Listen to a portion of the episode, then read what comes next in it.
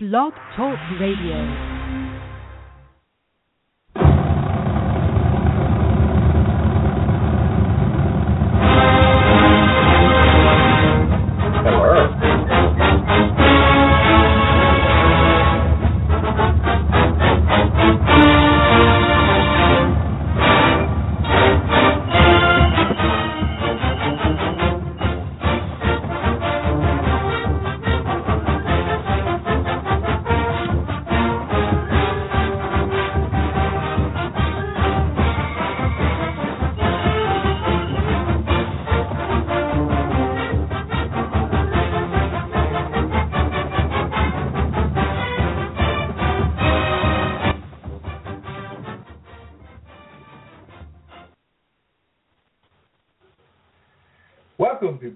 Radio, a member of the Bama Sports Radio family. I'm your co-host, Kerry Clark of BamaMag.com, a subsidiary of Scout.com, joined by Thomas Watts, our producer.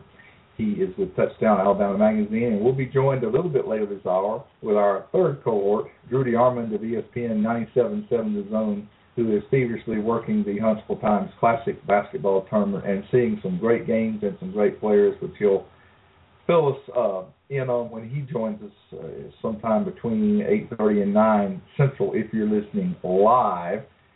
But I'm going to go ahead and bring Thomas in now since you get he and I for the first 30 or 40 minutes tonight. Thomas Watts, how you doing tonight? I'm pretty good, Kerry. How about yourself? Have a good Christmas?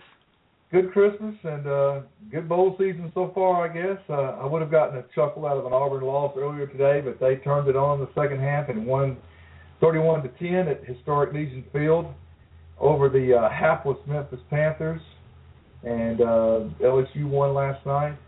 SEC's 2-0, 3-0 actually, because Mississippi State won today. So the SEC is 3-0 in bowls and trailing A&M trailing Louisville at the half, but A&M's kind of making a rally in that game. So we'll see how that one turns out. But so far, so good for the SEC. Absolutely, and you have to hope that the SEC can rebound from what was, let's just call it a poor showing last year. I think it would stick in a lot of commentators' craws if the quote-unquote fall of the SEC was vastly exaggerated. And last year, where the SEC did struggle, particularly Alabama and LSU had a rough game against Notre Dame, the marquee SEC programs, it wasn't a trend. It was just an anomaly, and that would make my happy troll heart even happier. yeah, it would. I was kind of happy for Les Miles last night, though. He's been under so much fire, and that game at one point was 21-20, LSU over Texas Tech, and then the Bengal Tigers rattled off a 35-7 run, led in no small part by Leonard Fournette, but also by Brandon Harris. Brandon Harris made some throws last night, Thomas, that I have not really seen him make. Yeah, and they were able to take advantage of Texas Tech stacking the box, doing one-on-one coverage. But sometimes you still got to put the ball on target. And Malachi Dupree helped Harris out a couple of times, but that long pass to, Trey Quinn was in the bucket. So if he can do that, it was said a lot in the – during the telecast, if LSU can find a decent quarterback, which I'm not sure is possible, but if LSU can find a decent quarterback, this is a championship-level team. Of course, with Kirby Smart going to Auburn, which is its own ball of hilarious, because I still don't think Kevin Steele going to Auburn, which I think is its own ball of hilarious, because Kevin Steele is not a good defensive coordinator. LSU's going to have to break in a new guy again. So a little bit of flux for that team. Be interesting to see how they shape up in 2016. Yeah, I don't know who they'll go after, but you mentioned their quarterback situation. It's very interesting. I don't have the young man's name, but they have a guy that's out this year that transferred from Purdue. And then they have this year's starter, Brandon Harris. Last year's starter, Anthony Jennings. So there are three guys. They're going to throw the job open in the spring. And three guys will be competing for it in Baton Rouge. We'll see. I guess the best man will win. Don't know who the quarterback will be. Don't know right now who the defensive coordinator will be. Now, I'll tell you one thing about LSU. There's not any question about the talent on that team. They've got some recruits that have gotten down to Baton Rouge and become football players, and I mean, they're always going to play you tough. They're going to line up and hit you in the mouth and dare you hit them back. Well, Alabama did hit them back, of course. Alabama basically single-handedly took Leonard Fournette not only out of the Heisman Trophy conversation, but didn't even get to go to New York based on his paltry showing against the Tide that night in Tuscaloosa. But they got a good win last night. And Auburn got a good win today. And you know, they don't want to be serious. They've hired Kevin Steele as their new defensive coordinator. So I got to say, Thomas, the job that Lance Thompson did against Memphis' high-powered offense was, to me, pretty impressive. That was, to me, so far, I realize the SEC's only competed in 3 bowl games, and they're competing in a 4th right now. Right. That, from an SEC perspective, is easily the most surprising and, to me, the most impressive thing to come out of these first 3, and we'll call it 3.5 games. You know, Lance Thompson is much more a recruiter than a coach. Some of the things that have been said on this program by some of our previous guests is that when Lance left, we actually picked up a coach but kind of lost a recruiter. So I was very surprised with the job that Lance Thompson was able to do. And does this springboard him into something else? Remains to be seen. I doubt it. But the fact that he was able to do it does bode well for him. And who knows? He might actually get retained should our dear friend Gus Malzahn get booted out, because you have to feel like the Auburn 2015 season at 7-6, was an absolute disappointment, and that seat's kind of toasty going into 2016. Yeah, I don't think Gus will be there in 2017. His buyout drops considerably in 12 months, and looking at their schedule, it's just brutal. It's very realistic that they could come out of September 1-3, and they're all excited now because they beat Memphis, and you know, good for them. They're 7-6. That's all in football. But at the same time, you know, and Carl Lawson's dad is saying he's not going pro. Well, let's see how that shakes out in a couple of weeks. I'll believe that when I see it, quite honestly. I'm with you. He'd be turning down a lot of money. Of course, he'd probably profit by staying in many ways as well. But regardless, they got a very tough schedule next year. But we're not going to worry too much about Auburn right now. We'll let Drew and Big C get some shots at them later on in the show.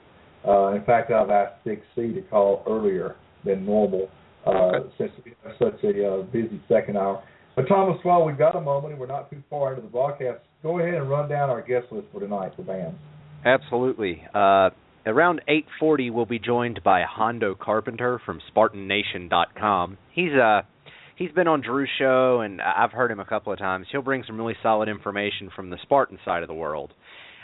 Later on in the evening, John Garcia at about 9:05 will join us from the Under Armour game. He is there live for Scout.com, and he will have literally the hottest takes possible from that game for Alabama fans and from Alabama recruits to Alabama fans. So we got a couple of guys coming up. You know, Kerry obviously mentioned Big C will be joining us, and as long as it's just you and I can keep an eye on the board and open phone lines. So if you're listening live, give us a holler at 714-510-3707. We'd love to hear from you. Obviously, there's a small game, little bit of business. You know, I put small around it with air quotes, down in Arlington that we'll be talking a lot about. So call in and give us your take on that. We'd love to hear from you. But, Kerry, I do want to say before we move off Auburn, their September schedule, you said it was brutal. I did. Clemson at Jordan-Hare, Arkansas State, Texas A&M, LSU, first 4 weeks of the season. Have fun with that, guys. Yeah, I think the ceiling there is 2-2. I agree. But I think 1-3 is more realistic, depending upon the quarterback situation at A&M. The guy that's playing tonight is not really setting the woods on fire, but you can see some potential from Jake, whatever his name is. Ubenak, something like that. Yeah, Ubenak, there you go. He's not a bad player. He's just inexperienced. He's got a whole spring and a whole summer to get ready for Auburn, though. But the thing about A&M is they have such a bad defense. I mean, John Chavis needs to spend the entire offseason teaching tackling, and more tackling. Open field tackling, one-on-one tackling. If he does that, then I think that they could beat Auburn. Auburn doesn't know who its quarterback's going to be. They signed a junior college player. They signed a very good high school player. They played two guys today. But, you know, they're either going to be 2-2 or 1-3 coming out of September, neither one of which is great. Before we jump headfirst into the two big games tomorrow, let me say this. I was able to attend Alabama's basketball game as a media member last night, and the Alabama Crimson Tide struggled and actually had to go to overtime to beat a not-so-good Jacksonville State team. The final was 67-59, but Alabama allowed Jacksonville State back in the game in the second half, and the game went to overtime. And in that overtime, Alabama outscored the Gamecocks 12-4, and this is a home game with, you know, maybe 8,000 people there. I don't know if the announce was more than that, but they announced tickets sold. Alabama clamped down and played well when it had to, but it really should have never come to that. Arthur Edwards, the graduate transfer, led the Tide with 16 points. He had 5 rebounds and 3 assists. Raleigh Norris, the pride of Albertville, had another double-double, 10 points, 11 boards. He did well. Jimmy Taylor played well, 13 points, 6 boards, 5 blocks. And but the game should have never gone that long. And Thomas, let me tell you, you talk about home cooking. James Green, the head coach of Jacksonville State, to his credit, did not complain about this. But Alabama shot 35 more free throws to Jacksonville State, and still had to go to overtime. So anyway, it wasn't a great win, but it was a win. And Shannon Hale dressed out. He's been out of action for a couple of games. He did not play, but I asked Avery Johnson in the postgame press conference about his status, and he said that Shannon will not start, but will play some minutes this coming Saturday at 1 o'clock against Norfolk State.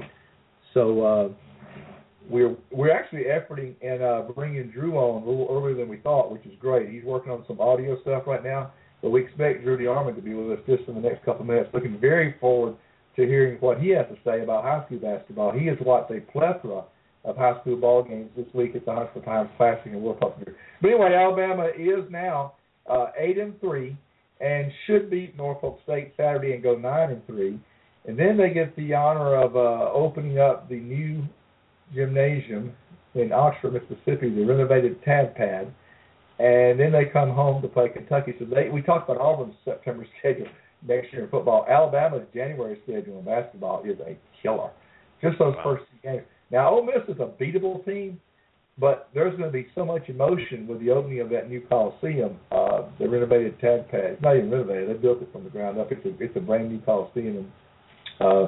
They retired the old Tad Pad with a game similar to what Alabama went through this past night. They lost a couple of nights ago in overtime. Well, it was last Tuesday night. They won in overtime over Troy. Troy's not very good, much like Jacksonville State. So basically, Ole Miss is not a great team. They're a beatable team. But you got to say this for Avery Johnson. He has brought the enthusiasm back to Alabama basketball. We'll talk more about that later when we get Drew on. He makes it fun to cover the team. He answers every question. He looks you in the eye. He doesn't dodge things. I love the guy. I'm actually going to see him speak at a tip-off club event Monday of next week, and I'm already looking forward to it. I just love the guy. And they're 8-3, should be 9-3 when conference play begins. It's been fun to watch them so far. They got a pretty good RPI, and we'll get back into that later. And I was wondering, do we have Drew yet? He said he's ready to roll. And before I bring him on, I do want to say, Kerry, you also are going to have Ryan Fowler from Dallas at 9:30, so that's something excellent. More for our listeners to look forward to. Yes, and Ryan Fowler brings a unique perspective because he is a journalist, but he's also a Bama man, and he's not ashamed of it. And he's got a very unique niche in the Alabama media situation. He's got a show in Tuscaloosa that's on 4 hours a day, and Ryan is very outspoken about his Christian faith. He's very outspoken about his love for the Crimson Tide. Just a great guy, and really, I think we've only had him on here once, maybe twice, but he should become at least a monthly regular on BAMS because he really brings it every time. And I'm very excited about the fact that since three of us didn't get to go, that we are going to be hearing from a friend who is boots on the ground in Dallas. So thank you for bringing that in. And I did want to see if we had Drew ready to go. Yeah, I think he's ready. Drew, you got us? Yeah, what's up, fellas? Hey, Drew. Just in from Huntsville High Gym, 59-48, Johnson Jaguar win in the Huntsville Times Classic final. They shut the gym down at 5:08, 52 minutes before tip-off. We had over 3,000 people packed in like sardines, including Antoine Pettway and Scott Pospickle from the University of Alabama, of course, heavily involved with John Petty. I think Alabama, if I had to, from what I'm talking to people close to the situation, especially last night, and watching the interaction with Antoine Pettway and the entire Johnson coaching staff and John Petty with the Alabama coaching staff, let's just say Alabama's in really good shape right now. And that's all I'll say about it. How did John do today, stat-wise, Drew? He didn't play very well. He didn't have his jumper today. He played really two solid games up until this point yesterday, and then was pretty good in the first game. He was off, but he ended up with about 10 points in the game tonight, including three highlight reel dunks, including one that was a one-handed alley-oop that brought the house down. But he did not have his A game. He did, however, I think, play poised basketball down the stretch. He's basically, for all the listeners, and I know the best way to equate it with John is to bring up someone in the very near past that spent half of his career at Alabama and really two-thirds of his career because he only played 1 year at NC State. But Trevor Lacey, what John Petty is he's not as polished as Trevor. Trevor was an operator, and by the time he was a senior, was a great shooter and scorer. John is not a super consistent scorer yet. He doesn't attack the rim as much as he needs to, but he has more upside. He has NBA-level suddenness, leaping ability, and athleticism. What he is, he's just a shade under. He's not as strong right now as a Josh Langford, who was the best player in the tournament and averaged right around 30 points per game in 4 games for Madison Academy, who finished 4th in the event, including a high of 36. And Josh has really improved his jump shot. But Josh, it can get his neck above the rim. John has the length and the leaping ability, not quite as explosive as Josh Langford, but close. But I'll say this, he has a ton of upside, and he's someone that can be very important to Alabama basketball, and he will only get better under the tutelage of Jack Doss. It was interesting to watch their team. The best player on the floor tonight was Justin Hopkins, who ended up with over 20 points for the Johnson Jags and was a bull inside. They just could not, the Lee Generals could not handle him. He's headed to Samford, and somewhat a good friend of mine who spoke to Scott Pospickle.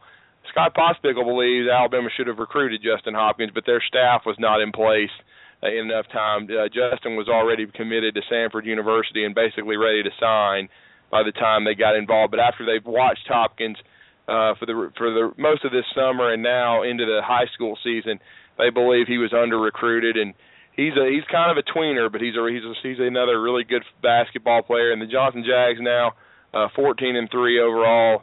They did lose the finals of the Steel City Shootout to the Homewood Patriots and Tim Shepler, who have a very good basketball team. But Jack Dawson's teams usually hit their stride around late December, early January, and after they used the springboard of the Huntsville Times Classic Championship last year, they lost one game the remainder of the season and basically almost ran the table to Jack Doss's 8th title. And this Johnson team is going to be hard to deal with. Drew, I understand that you also had the opportunity to see some really, other than John Petty, some other really good underclassmen players. Yeah, you know, there's a lot of really good talent in the event. One that really stands out, just remember the name, Kyra Lewis. He's a freshman point guard. He's 6'2", almost 6'3", long and athletic from Hazel Green, Alabama. Had 21 points this afternoon to beat Madison Academy and Josh Langford 49-43 in the third place game of this tournament. He's a guy. He's Todd Jeffers, who I know pretty well, the head basketball coach at Hazel Green, thinks he can be the best player in the history of that program. He's started every game this year. Really been their leading scorer. I saw him at Thanksgiving, and now he's gotten better since that time. And he got off to a little bit of a slow start when they lost a close game to Johnson last night, but he really came of age in the second half. He was timid at first, but he got his footing and still ended up with about 15 points. And if he stays put, you know, and he's not moved around, you know, you hope he stays in this North Alabama basketball community. And if he continues to work, Coach Jeffers is a good coach. He He developed Lewis Sullivan, who's now at UAB. Of course, Frankie Sullivan's younger brother who played at Auburn from R.C. Hatch. But I really believe that Kyra Lewis is someone that you need to kind of keep your eyes on as far as maybe for Alabama in the next 3 years. He's a guy I really – the more I see of him, the more I like him. And he just needs to get stronger. But he's a very, very I guess cerebral kind of basketball player, has a really good feel for the game, and he's just someone to kind of watch out for.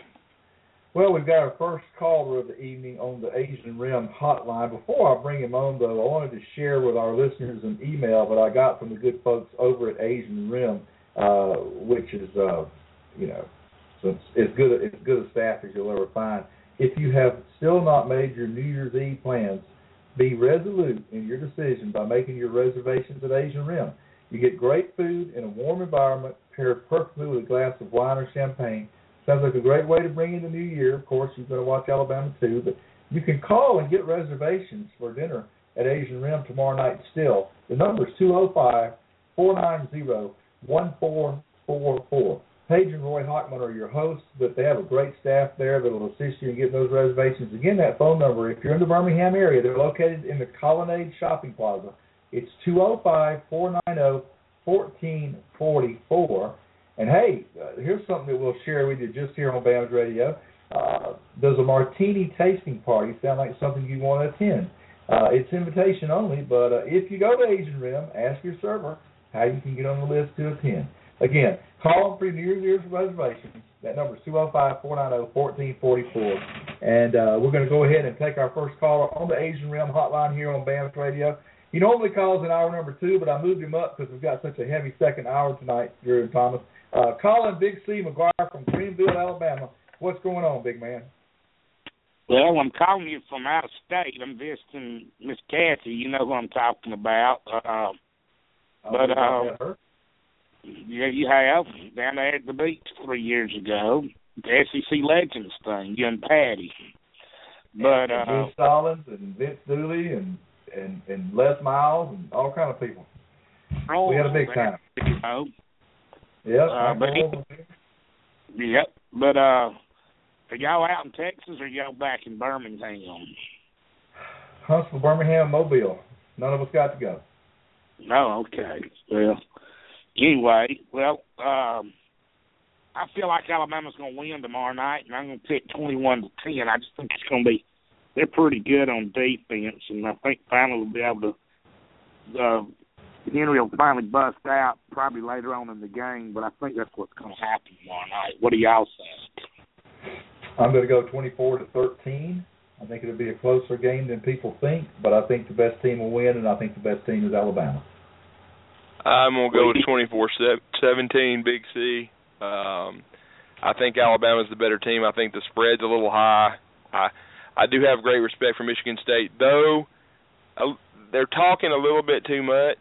I'm a little bit surprised by that because of the way D'Antonio coaches. Their guys have said some things about Derrick Henry, and then they came out and said, you know, they have the best offensive line in the country. They think they can handle Alabama's front, yada, yada, yada, you know, blah, blah, blah. I mean, I think they're a very good football team, though, and I have great respect for them. I think they're extremely well coached. I think they're a little weaker in the secondary, though I know they're healthier now than they've been, but I still think that they can be had there. I think their front is maybe deeper than Florida's, but not as athletic, and I think Alabama can wear them down. I think Derrick Henry will earn every yard, but I think he'll get 120, 130-plus. We're going to have Hondo Carpenter on at 8:40 to kind of give us an update. He's been on my radio program on Talking Ball, but he'll be on first time on BAMS. He'll really bring it. He thinks Michigan State's really going to win the game. He's from SpartanNation.com. He's very high on this team. He thinks the winner of this game is going to win the national championship. I happen to agree with him. I just don't agree with the outcome. I think Alabama is going to win this game. I know his take on things. You'll hear it, but again, I think he believes Michigan State. This is what they've been waiting on, you know, for basically since 2010, and really since they've been in their minds backed out of their 2-year contract to play Alabama, to play Michigan State in a home at home, but. Again, to be honest, it really doesn't matter. I mean, Alabama's been there and done that. They know teams have been out for them. Alabama plays the Super Bowl every week, especially in the SEC. So this team, though, in my opinion, they have their minds right. They've had good preparation, except for Tony Brown, who's a knucklehead. We'll talk about that a little bit later. But Tony may be finished at Alabama, and it's his own fault. But again, I just think overall this team's on a mission. They're the only team to return to the playoff, and you can't take anything for granted. And you have to play four full quarters, and you have to finish the game. If you get up 21-0, you can't assume the game is over. These are the four best teams in the country. And I think the best way for me to equate it, Big C, and I've done it on several shows, Creed is a movie out right now that's getting a lot of pub based in the Rocky series. Well, this is what this is. This is Apollo Creed and Rocky. And Michigan State's Rocky. They're going to keep coming, but they're not as athletic or as good a fighter as Apollo Creed. And remember what happened in the first Rocky. Apollo Creed won that fight. He knocked Rocky out. He won the battle. And I think that's what's going to happen this time, except there's not going to be a sequel. We're not going to give Michigan State a rematch this year. It may come down the line. But, again, this is a one-shot deal, and I think it's a situation where Alabama knows what's at stake. And I think as long as Jake Coker continues to play well, and I'm really excited about Jake. I'm really excited about the game he had against Florida. It's tough to take 3 weeks off, but I think the team's going to be as healthy as they've been in a while. And, again, I know there was some consternation up in Miami when Ryan Anderson and Dylan Lee got sent home. It didn't affect the team, and I think getting rid of Tony Brown's not going to affect the team either. They're going to be ready to roll, and I think they're going to win this game. I forgot about them being sent home since you bring that up. Yeah, 2 to 3 years. Why don't you elaborate on that a little bit, Bruce? You talking about Tony Brown? Yeah. From what I understand, it was a curfew violation. There may have been another line of incidents at practice as well. That is not confirmed. I'm almost positive about the curfew violation, but again, the practice situation, not yet. But of course, I wouldn't be surprised if that happened. I mean, the kid basically has not bought in 2 years completely. He's a knucklehead. He's let his mouth overload his rear a lot. He has NFL talent. He just had a 10-cent brain out of it. It's his own fault. He's a great special teams player for Alabama this year. He's played his role, but he still has issues, well documented earlier this season, basically in practice, that Nick Saban told Tony, either do what we tell you to do in our way or out of here. And so, basically, Tony did his own thing again. I know he's back in his home state of Texas, probably doing some stupid things he shouldn't be doing. And so he's probably on a bus back to Tuscaloosa, or maybe he took a call back home to Beaumont. I don't know. I've already been asked if he's going to be available for the national championship game. First of all, you need to worry about the Cotton Bowl. My suspicions would not be, but Alabama's talented enough to overcome this. The way I equated it is, of course, it's not what happened in this situation, but you look at it and remember when he's made his guy hurt his kid in North Carolina. Someone's opportunity to play. Maurice Smith now will get reps. He's back in his home state. Maybe he will play well because Tony was starting to get some reps with the defense. But still, Ronnie Harrison, hopefully he's had an excellent whole preparation. So right now, I mean, it's not an ideal situation to get someone at home, but then I don't think it's a reflection on the rest of the football team. I think it's one of these things where this guy's been a problem for a while, and you just have to kind of get rid of these two. Yeah, I got you. I see. Well, so everybody else. Roundtree from Shaft, Big City. Richard Roundtree from Shaft called, Richard Roundtree called the original Shaft, and he wants it out for a back. I'll say it again. You're sort of cutting out. What'd you say? Never mind. Go ahead with your next question. Just trying to think. Let's see, what kind of secondary did you say that Michigan State supposedly has? Hello, can y'all? Sorry, Big C. I'm sorry. Yeah, I thought you were going to ask Kerry a question. Their secondary is ranked 74th in the country against the Pies. Now, they did have a young man that's been out since week one, and Hondo will talk about him. That's come back. That they had a third-round grade before the season. One of their safeties is back, so they think they're going to be better against the pass. But at the same time, if you watch Michigan State, they've been a little susceptible to the passing game. Now, granted, Jake Coker is not, you know, Fran Tarkenton by any stretch of the imagination or an All-American. But I do think when you look at the Big Ten overall, this Alabama wide receiver core is going to be better than any they've seen as far as a depth situation. You know what you're going to get out of Richard Mulaney. He's going to be very solid. He's going to catch football. He's going to block. He's going to do his job. I think Calvin Ridley is the best freshman wide receiver in the country. He has a chance to have an outstanding game, make some big plays. And then Ardarius Stewart, the wild card. You know, he came on the second half of the year. The Tennessee drive was his shining moment of the season. He made a great play against Florida, going up and getting the ball. He has NFL ability, but he also has the ability to make you want to drink alcohol. If he gets kind of into a slump or he drops the ball early, if he can get off to a nice start, because he's shown the propensity to block, he'll do all the things you want him to do. He just sometimes early in the year he would run a route, he'd bust a route, or he would drop an easy, you know, catchable football. But Ardarius Stewart, there's no questioning his ability, and I think O.J. Howard has been IA. He should have an opportunity in this game. Is he going to finally step up? I've been, in the last couple of days, I've been getting a lot of people on Twitter asking me, is he going to go pro? I don't know what these people are wondering about. I don't know why an NFL team would draft him in the first 3 or 4 rounds. I don't care what 40 he runs. I don't care how high he jumps. Watch the tape. But he still has a chance to redeem himself. But I really think the overall X factor in the game, Big C, and it's something I'm going to ask Hondo Carpenter to see what he says, but he didn't mention him on my show, and really nobody's mentioned him. But I think the guy that can have a big outcome on this game, Derrick Henry's going to get 30 touches, but the one that could get 10-plus touches and have some game-changing plays is, of course, the senior from Atlanta, Mr. Kenyon Drake. And that's just my opinion. Yeah. I think he's somebody that could be, you know, singled up on some people that could maybe blow the doors off on some big plays. Mm-hmm. Yep, that's a good point there. I never thought about that, but you're right on that. And it's amazing that he's been able to come back from that broken arm like he has.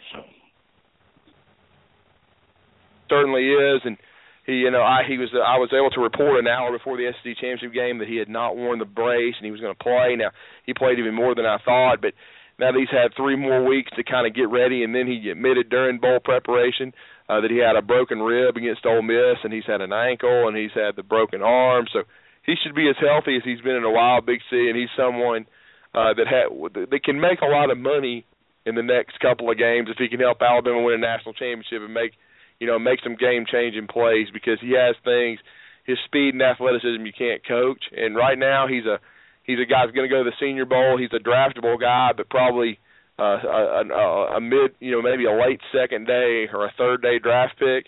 He can move up in a lot of people's eyes if he finishes his career, you know, and has the kind of poses and that his talent lies, because he hasn't had the kind of year a lot of people thought, because he's been kind of banged up. Yeah, yeah. Well, I'll be watching the game tomorrow. I don't know what else to ask y'all, but except Happy New Year and Roll Tide Roll to y'all. Yes, sir. Always. Thank you. Thank you for calling. See y'all. All right. That was Colin Big C McGuire, normally residing in Greenville, but out there in the great state of Texas visiting his girlfriend, Kathy. Always good to hear from Big C. Moved him up tonight, because we have such a busy second hour. We're going to have at least 25 minutes from John Garcia and hopefully 20 to 25 minutes from Ryan Fowler. So 9 to 10 on this show tonight, if you're listening live, is going to be epic with a capital, EPIC. And one of the things that I really want to talk to Ryan about is just, you know, what kind of read he's got on the team. He's been in Dallas now for a couple of days. And I got to hear some of Ryan's show yesterday when I was driving down to the basketball game, Drew, and he had excellent interviews on there with Blake Barnett and Marlon Humphrey, and we'll get him to recap those. And actually, you talked earlier about Ardarius Stewart. I heard an interview on Jocks in Birmingham that was done with Ardarius Stewart, and he was talking about how cool it was for him to be a blocker downfield for the Heisman Trophy winner, Derrick Henry. So he likes to block, buddy. I'm telling you, that's never been an issue with Ardarius Stewart. He is not A.J. Green. Right. And, you know, something else, while we wait on Hondo, who's going to join us in 5 or 6 minutes, you know, it seems to me, Drew, based on some rumors that are coming out, that the NFL raping and pillaging of the junior class on Alabama might not be what we thought. Maybe only two or three guys or less than three guys go, and it sounds like the Alabama team may be a little more intact next year than we had first thought. Yeah, I really believe it'll only be at most two, right, as of right now. Now, things can change, and, you know, the playoff, yeah, you know, a monster game or two. You know, things could, you know, that could be altered somewhat, but Tim Williams coming out and saying on the record what he said and kind of piggybacking off what Nick Saban said the Wednesday before they left Tuscaloosa, he sounds like he is going to return. I'm hearing John Allen will return because he's considered a tweener first-round pick, a guy that could go late first, early second. He's not a slam dunk. So, and he comes from a middle-class family. He wants to finish his degree. So that would be big for Alabama. The wild card in the whole situation. We know, and first of all, I received a text today from someone that read on the Scout.com Bama Mag board that someone had posted that Derrick Henry was coming back to school. Let me just tell everybody that's listening to this: there's about as much chance of me going to Bruce Pearl's birthday party than Derrick Henry coming back to Alabama for his senior season, unless he got hurt in the postseason. Okay? It's not happening. He's done his job. He may end up being a late first-round pick, but regardless, he'll probably be a second-round pick like T.J. Yeldon. He's going to be fine. He's taken 339 carries. It's going to be closer to 400. If Alabama wins the national championship, he has paid his dues, won the Heisman. There's not really any more Derrick Henry can do. So Derrick Henry is not going to stay in school. But the one that's, again, the wild card is A'Shawn Robinson. I mean, I still think more than likely he'll probably go, but he did not ask to be evaluated. He is a first-rounder by most. Some have him in the second round. Mel Kiper has him graded as second-rounder. He's another academically oriented kid. But if Alabama plays well in the postseason, my suspicions are that A'Shawn will leave, but you never know. And so I just think he's the one to watch, which could swing it. I think, you know, my suspicions are he would be the second one. And then really I don't see O.J. Howard even considering it. And so I just really when you stop and think about it, Dalvin Tomlinson, he's been a very good football player, but I don't think he's ready to go yet. So right now, I would say Alabama would have two guys. I'll stick with the two that I've always said, even though I don't think A'Shawn's a slam dunk, but I still think it's Derrick Henry and A'Shawn Robinson, and I think everyone else is going to stay in school. And if that happens, that would be very big for Alabama because, you know, you'd have two guys in Tim Williams and your two best pass rushers, Tim Williams and John Allen, coming back next year for defensively for Alabama. Yeah, and when you think of guys that we had penciled in as starters next year, and Deshaun Hand and Dalvin Tomlinson, all of a sudden they get to be backups again, but still part of the heavy playing rotation, along with the two you just mentioned. That is, wow. And Tim Williams, to his credit, you know, he knows that he can become a more complete football player and learn specifically pass coverage. He's great at rushing the passer. He probably can get a little bit better against the run.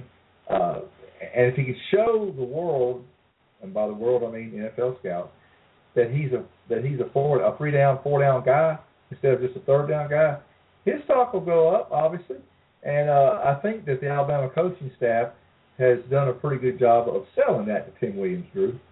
Yeah, they have, and I think Nick Saban has shown him the blueprint of Reggie Ragland and how much money he made himself. He was a guy last year that some had in the lower first round, but most had in the second, maybe the third round. And he's come back and, in my opinion, been as good as any middle linebacker in college football. And very excited, you know, and happy for how Reggie's finished his career. I think he's a slam dunk first round pick now. And Tim Williams, if he can prove whether he goes to the Sam linebacker next year or, you know, if Ryan Anderson shifts over there and he becomes the full-time starting jack, whichever, if he can play 3 downs, there is no questioning Tim Williams' talent. And if he stays out of trouble, he has this year, if he puts 2 good years of tape together and becomes more than a situational player, he has the ability to be a slam dunk first-round draft pick next year, no question about it. Well, we've got our second guest of the evening ready to go on the Asian Rim hotline for BAMS Radio. And, Drew, I'll go ahead and let you introduce this guest. Absolutely. It's going to be my honor for the BAMS Radio crowd. And I'm assuming that he's live in Dallas, Texas, because I know he's, to me, you know, I want to credit Maxwell Brusky, who's been on this show from Buck Around. He gave me this gentleman's name. He said, you've got to get a hold of this guy. He is a legend when it comes to the Michigan State Spartans, and he certainly is, because when he called me a couple of weeks ago on my show, we did 25 quick minutes. It seemed like 5, and he was just coming from Tom Izzo's office, and he's as connected to this Spartan program as anyone, and that is the one and only from SpartanNation.com, and of course Spartan Nation TV, Spartan Nation. You know, their website. I mean, they've got. His Twitter feed is outstanding. I mean, they have the entirety. They cover basketball as well as football. They're basically the Bama magazine, BamaMag.com for Michigan State athletics, and that is Hondo Carpenter. Hondo, how you doing tonight, my friend? Well, first of all, let me say thank you for that introduction. I'm doing well. It's an honor to be on with you guys. You do such a great job, as well as the fact I genuinely love the state of Alabama and the people of Alabama, so it's an honor to share my evening with you. Thanks for taking and inviting me, brother. God bless you. Yeah, absolutely, my friend. Of course, you also have the radio program. You have the whole gamut when it comes to Michigan State. And I know you're very excited about this matchup. I know the Michigan State football program and football family and the fan base is stoked for this. It's what they, as you said on my show 2 weeks ago, it's basically what they've been waiting on. And I know just kind of talk about where you see this program, and now that you've been down there and gotten the kind of the feel for how they've traveled to Dallas, where are they mentally? And I'm sure they're ready for this challenge. This is the biggest game in recent Michigan State football history. You know, first, if you don't mind, Drew, I've been saying this on national show to needle people, but the folks in Alabama will appreciate this because we all share the same common values. But D'Antonio is very outspoken about his Christian faith. It's important to him. He gives it the credit for everything. It's not like coaches who have recruiting faith where they get in the house and if they see a Bible, they mention the Lord. I mean, he tells, I'm very open about my faith. I don't hide it. I'm not embarrassed about it. I don't expect you to follow it if you choose not to, but I'm not going to change who I am. And after the Big Ten championship game, when he stood on that platform and they handed him that trophy, they asked him, what do you credit the Spartans with? And he said, I believe we have God's favor. And he was not saying that he believed God picks the winners and losers, but what he really believes is if you do things the right way and honor the Lord in everything that you do, that when you've prepared yourself, when you've done everything you can diligently, you certainly can expect that there's going to be favor on your life. And so this week, as it's been funny to watch the national media who come from the biased coast who look over places like Alabama and Michigan in the heartland of America. When they asked him the same question, he said the same thing. He goes, I'm not trying to be offensive, but you asked me a question. I'm going to tell you the truth. He goes, I believe in the favor of the Lord. And that's the thing about this program that a lot of people miss. Mark D'Antonio has said to me on multiple occasions, this is much bigger than football. And I believe God gave me this platform to do more than just win football games. And the moment that I quit honoring him first, I believe God will quit honoring us. And so when you asked them about the state of the program, they expected to be here. They wanted to be here. They had 3 NFL first-rounders from last year that decided to come back to pursue a championship, and Shalik Calhoun, the defensive end, Connor Cook, the quarterback, and Jack Conklin, the left tackle. And that was been their goal all year. You know, one of the things that I would think Alabama fans would really respect, and it's one of the things I respect about Alabama, is that at Alabama, if you don't win a championship, it's a disappointment. They're open about it. They talk about it. They don't hide from it. How many coaches do you see run from it? And Michigan State said this year, think about this one. In the last 2 years, they're the only program in the country that finished in the top 5 and won the BCS level, you know, New Year's 6-day game, the big bowl games. And so Mark D'Antonio said it this week publicly, what he said on my show at the end of last year. Last year was a disappointment.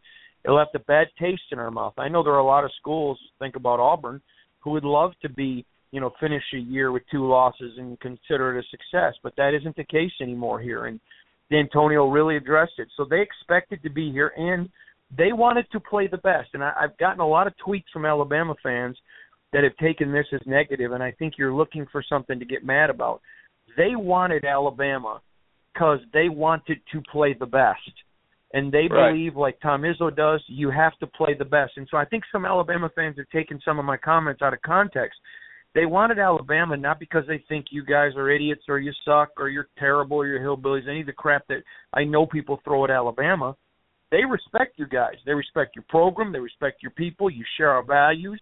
You guys are – Alabama people are really, you know, cut off the old slice of what Michigan people are. And there's a bunch of respect. So when they wanted that, that's because they knew they were playing Alabama at the end of the year. They were playing in the college football playoff, and I think that's the unique part of this team right now. Well, no, I got to tell you, before Kerry has a question for you, what I've said repeatedly, and I've had a lot of people on the shows I've been on and on my show, you know, asking me why, because I've been, you know, outspoken that I think it's going to be a four-quarter game and that Alabama. Well, I favor Alabama, but it's going to go down to, you know, the latter stages of the fourth quarter. And I've had a lot of people tell me, well, wow, you usually are one-sided when it comes to Alabama winning games. Well, it's because of the great respect I have for the Spartan program. I really respect Mark D'Antonio, the highest compliment of respect that I can give him. I don't think it will probably happen because of what he's built at Michigan State and the culture that he's built there. I think there's a good chance he will retire at Michigan State. But I would hope that Alabama's leaders in 4 to 5 years, whenever that may be, if Nick Saban, you know, stepped aside, would consider Mark D'Antonio for the Alabama job, because I love the way he coaches. I love what he's about. I love the kind of person he is, and I love watching their team play. Their team plays the game the right way. It's probably the most respect, in all honesty, that I've had for an opponent going into a championship game for Alabama, though I did have great respect for LSU.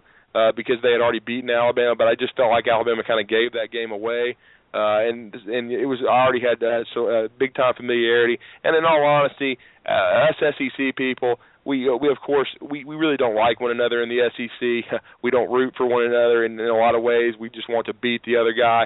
Michigan State, I've always admired them from afar, and I look forward to this contest. I have great respect for the Spartan program and what they've built, and I just think on both sides of the ball and in special teams, they're very, very good. They're very, very well coached, and I've enjoyed watching Michigan State and what D'Antonio has built. They continue to get better every year, and really I'm not surprised they're here either. I guess when they had the unfortunate break of Connor Cook getting injured and they weren't able to bring him to Columbus, Ohio, I thought that might be it for them. But as they've shown, and that's why I know this game is going to be Apollo and Rocky, that's the way my equation to it, is because they find a way to win regardless. It's always the next man up, and I just really admire this team. And I guess my question to you before Kerry Clark comes on is first of all, how healthy is Connor Cook as far as with the shoulder? Well, Cook says he's 100%, and I'm certainly not calling him a liar, but I've talked to multiple NFL and college doctors, and they obviously have not taken care of him, but they've talked about in dealing with guys, and they have not actually come out and said what his injury is, but they've said the fact that he played would lead them to believe either a sprained or strained labrum or rotator cuff. They don't believe not one of them believes he could be 100% right now, but based upon the severity, all believe he could be 90 to 95%, which is healthy enough for him to beat Alabama if Michigan State were to do it. He's healthy enough there. Let me just say this because I really believe this, Drew. I was on a national show after Michigan State lost to Nebraska, and the person said, you know, what's the mood after they got, you know, cheated in Nebraska? And a lot of people saw – Michigan State, you know, Nebraska had a guy go out of bounds and it should have been called. But I stopped him and I said, first of all, I don't mean this disrespectfully, but you don't know this program. They didn't get cheated at Nebraska. They lost. And every time Michigan State wins big games, everybody has an excuse why that Michigan State beat them. And that drives me crazy. Izzo always says, when somebody beats us in basketball, they beat us. Doesn't matter. There's a bunch of bad calls by refs in every game. The scoreboard is what the scoreboard was. And I made a comment then. I said, I believe Michigan State's going to run the table and go to the college football playoff because of this loss. And the guy laughed at me, literally laughed at me on air. And when I saw him in the media room today, I walked up and go, you still laughing? And he just shook his head and walked away. And the reason is that you may remember I'm sorry, sir? No, I said exactly. I said, well put. And you may remember the legendary Michigan State coach Judd Heathcote won a national title with Urban Magic Johnson.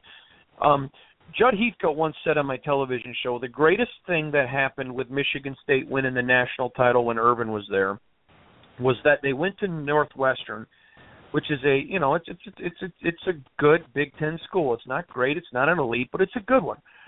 But back then, they didn't belong in the Big Ten. They didn't even belong in the MAC. And he said, and they beat us somehow. And he said, in the locker room after the game, it just galvanized the team, and Irvin just refused from that point to lose. They were so good that they realized, though, we couldn't coast. And that loss to Nebraska galvanized this team. When Connor Cook went out at Ohio State, they had no doubts they were going to win the game. I mean, it was crazy. Let me take you back to Michigan, because there's something here that a lot of people don't know. Michigan State, when they pull up to the big house in Ann Arbor to play Michigan this year, D'Antonio said to the team, I want you to sit here for 10 seconds because big games are usually won within a 10-second period. And I want you to visualize that you're on the field. What are you going to do to win? He goes, because we're going to go in here and win. And they sat there. And you may remember as the cameras scanned the sidelines at Michigan State, and they were talking about how Michigan State's win streak over Michigan was over, how great Harbaugh was, you could see the Spartan team dancing and pointing up in the sky. And people were like, what is wrong with them? Are they having a nervous breakdown? And all the players were pointing at the scoreboard because it said 10 seconds. And they were laughing, and they're like, okay, here we go. Coach is right. Let's figure out how we're going to win. And that's exactly what happened. Same thing happened, and I don't know if we're up against the break. Do I have time for one other quick story, Drew? Yes, you do. Oh, okay. Yeah, you're good. Hold on, man. You're fine. Okay.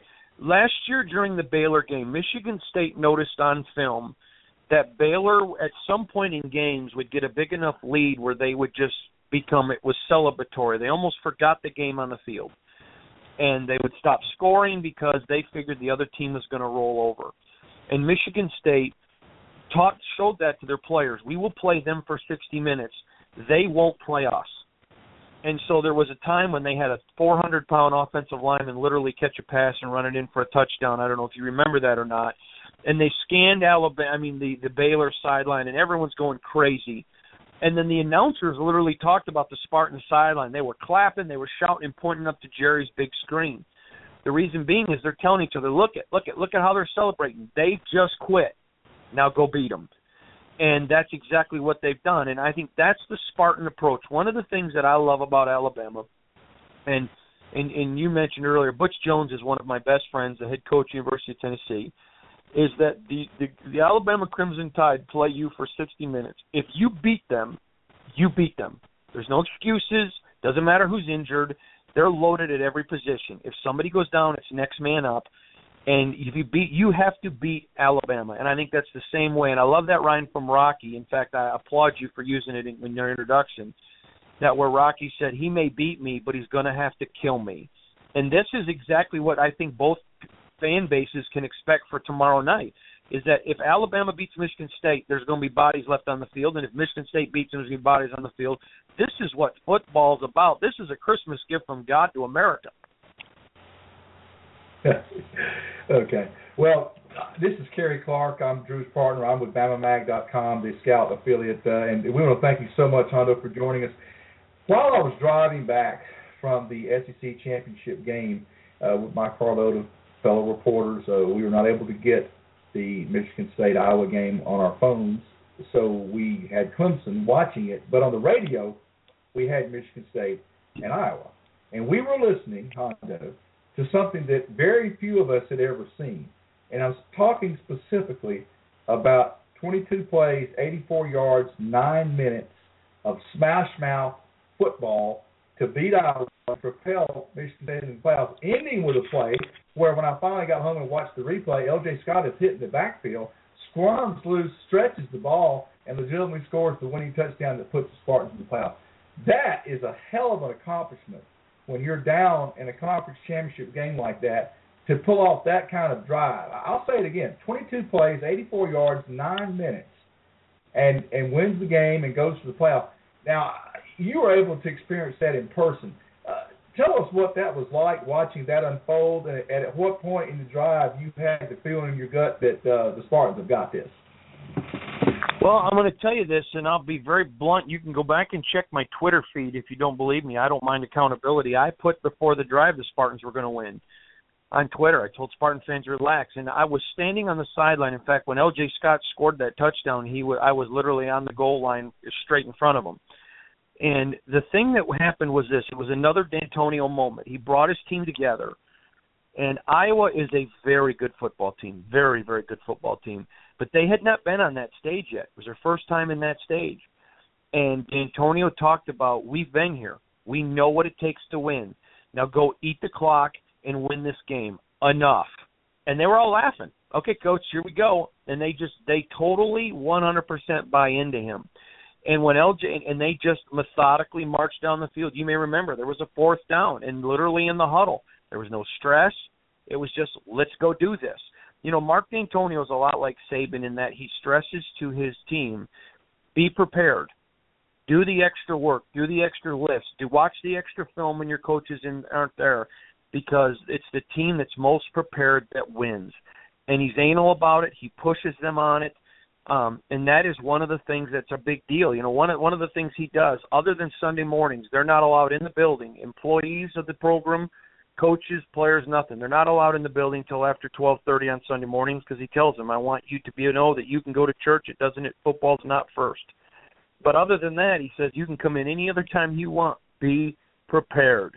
And that Michigan State team is. And it's funny because I have all the respect in the world for Alabama, and it was funny listening to their reaction to that drive. They certainly had a lot of respect for it, too.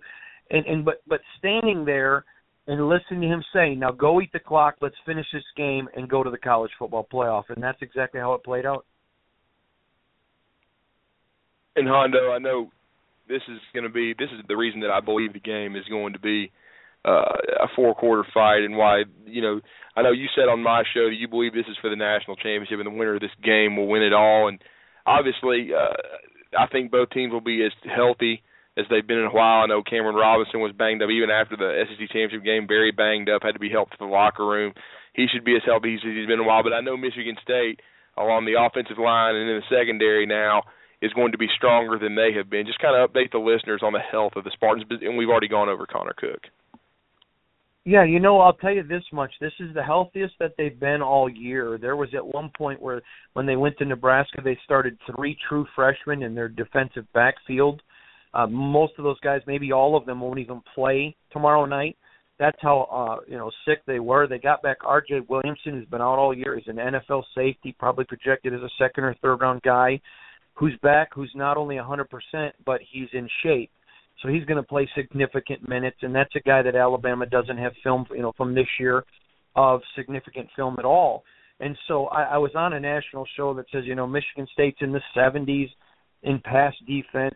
Coker's going to eat him alive. And I just said respectfully, I don't mean to be rude, but just like, Kerry's embedded with Alabama, I'm embedded with Michigan State. Stats are for losers. Because if you look at stats, you don't understand that it's only the last four games that Michigan State was even remotely healthy, and now they're 100%. So I think the stats can tell you a lot, but sometimes they can lie to you. And this is the healthiest the Michigan State team has been all season.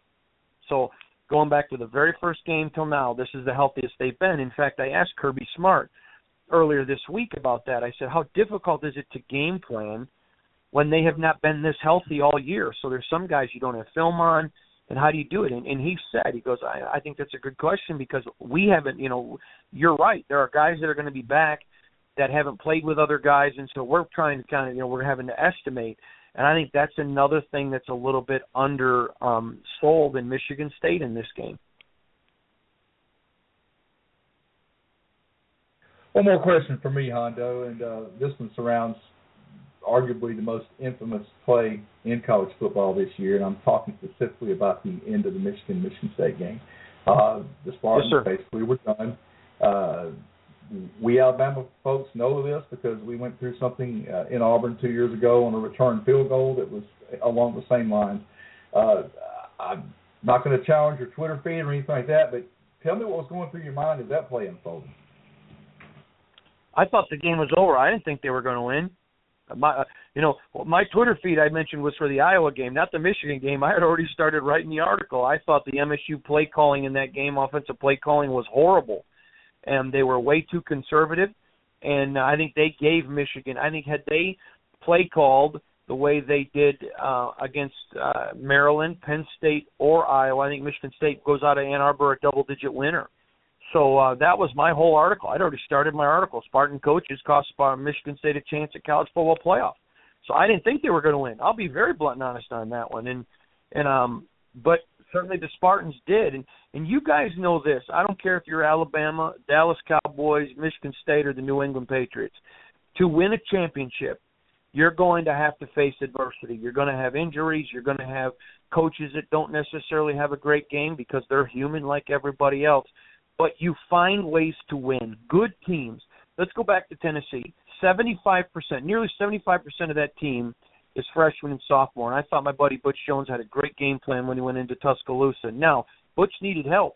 It isn't like Alabama played their best game of the year, but I do think you can discredit Tennessee by, just saying that and not saying, they played one of their best games.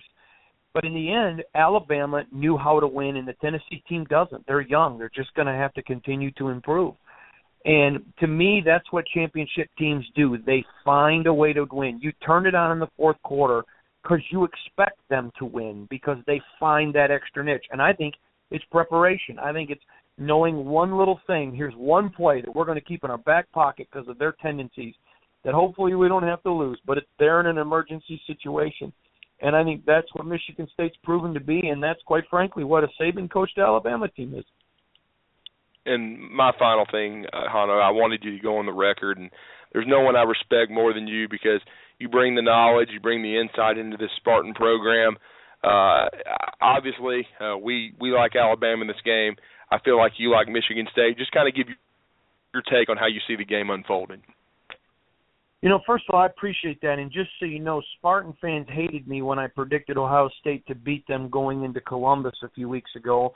I really do pride myself on trying to be as fair as I can because at the end of the day, Kerry, you know this, when you're embedded with a team, if all you do is serve ice cream, people don't respect you as a journalist. And I know Bama Mag is certainly well respected. So, but I would say this to you. I think Michigan State wins it, and I'm going to give you three reasons why. When you go back to the 2011 Capital One Bowl when Michigan State, that was, in my opinion, Nick Saban's best team he's ever coached. I'm not stupid. I don't think that they could have went and won half of the NFL teams, but I think there were lower-tier NFL teams that group would have beaten. They had been injured that year. Everyone came back healthy and felt like they had something to prove. They didn't dominate Michigan State. They destroyed them. It was men among boys, and Alabama deserves all the credit in the world. That was the greatest, in my opinion, college football team I had ever seen in my life that day. I don't think this Alabama team, if they played them 10 times, could beat that team that played on that Capital One Bowl for Alabama one time. I just think that Alabama team was phenomenal. I think this Alabama team is really good, really good. I just don't think it's at the level of that 2011 Capital One Bowl team. The reason I say that is this. This Michigan State team doesn't even compare to 2011. It's not even close. That 2011 Capital One Bowl team wouldn't beat this Michigan State team if they played 10 times. This team is deep. They go 8 deep across the defensive line, 6 deep at linebacker. They have 11 defensive backs who have experience and play at a high level. You go over to the offensive side, they've got 11 legitimate offensive linemen. They've got 4 NFL running backs, 2 legitimate fullbacks. They've got 3 NFL tight ends. And they've got 3 NFL wide receivers. I think that this is going to be the most stacked depth team that Alabama has faced. Now, let me make this point real clear. I think Alabama has even more depth than Michigan State. So I'm not saying I think, Michigan State's the be-all, end-all, and I have no respect for Alabama. I just know to win a championship game, it comes down to depth. And I think both of the team halves it, so I think it nullifies it. But one thing that sticks out for me, I've watched every game of Alabama this year, some of them one time, some of them like the Tennessee game 22 times. And the thing that sticks out for me, and you guys would have more commentary on this than me, but as I watched those games, there wasn't one time other than Ole Miss that I watched a team that stepped on the field with Alabama that wanted them. I think Ole Miss did, and I credit Ole Miss. But I know this. I know watching that game with Tennessee, and Butch is one of my best friends, I turned to my son in the fourth quarter and said, watch this. Alabama's going to win it. You can see it. They expect to win, and Tennessee's hoping to hold on. And Michigan's been in the big games. They want to prove a point, and so I don't think Alabama has that intimidation factor that plays so heavily for them. And let me add, they deserve it. I'm not saying that it's fake, because it's not. They deserve it. But here's what sticks out to me.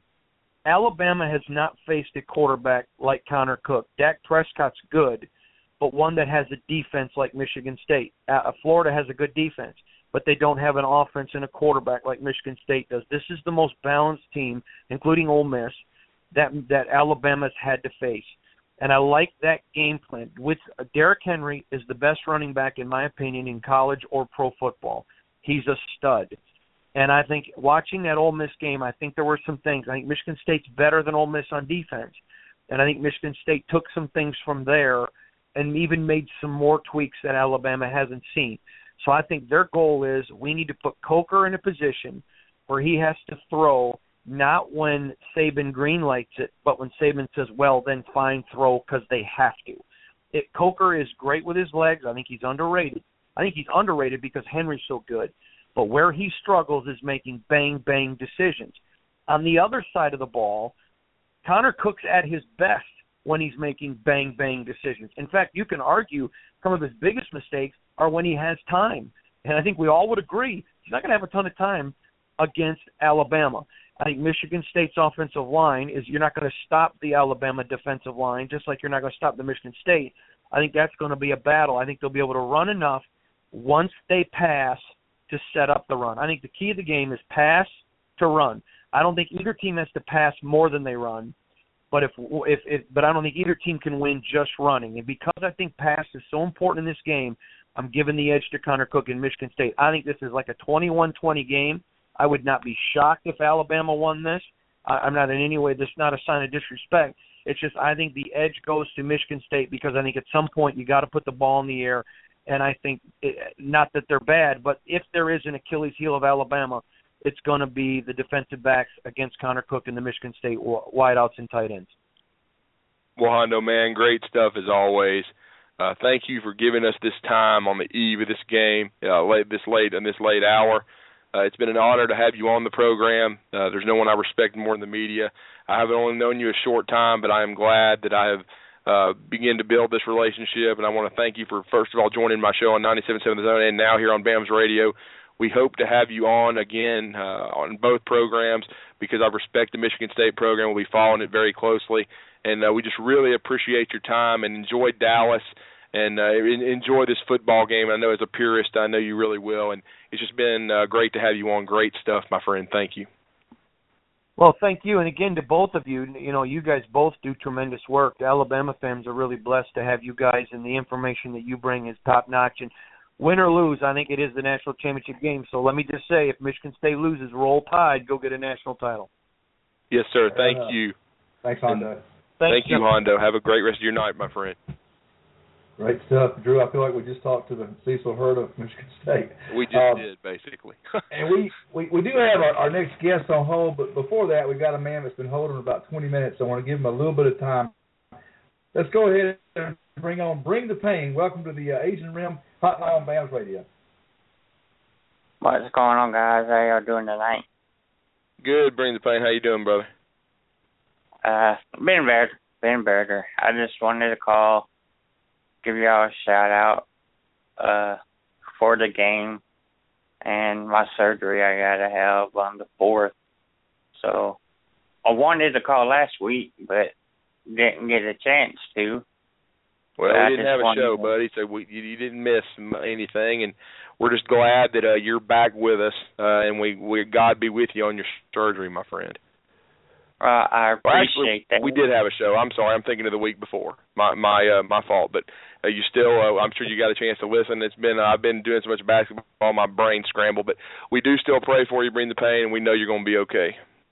I appreciate that, guys.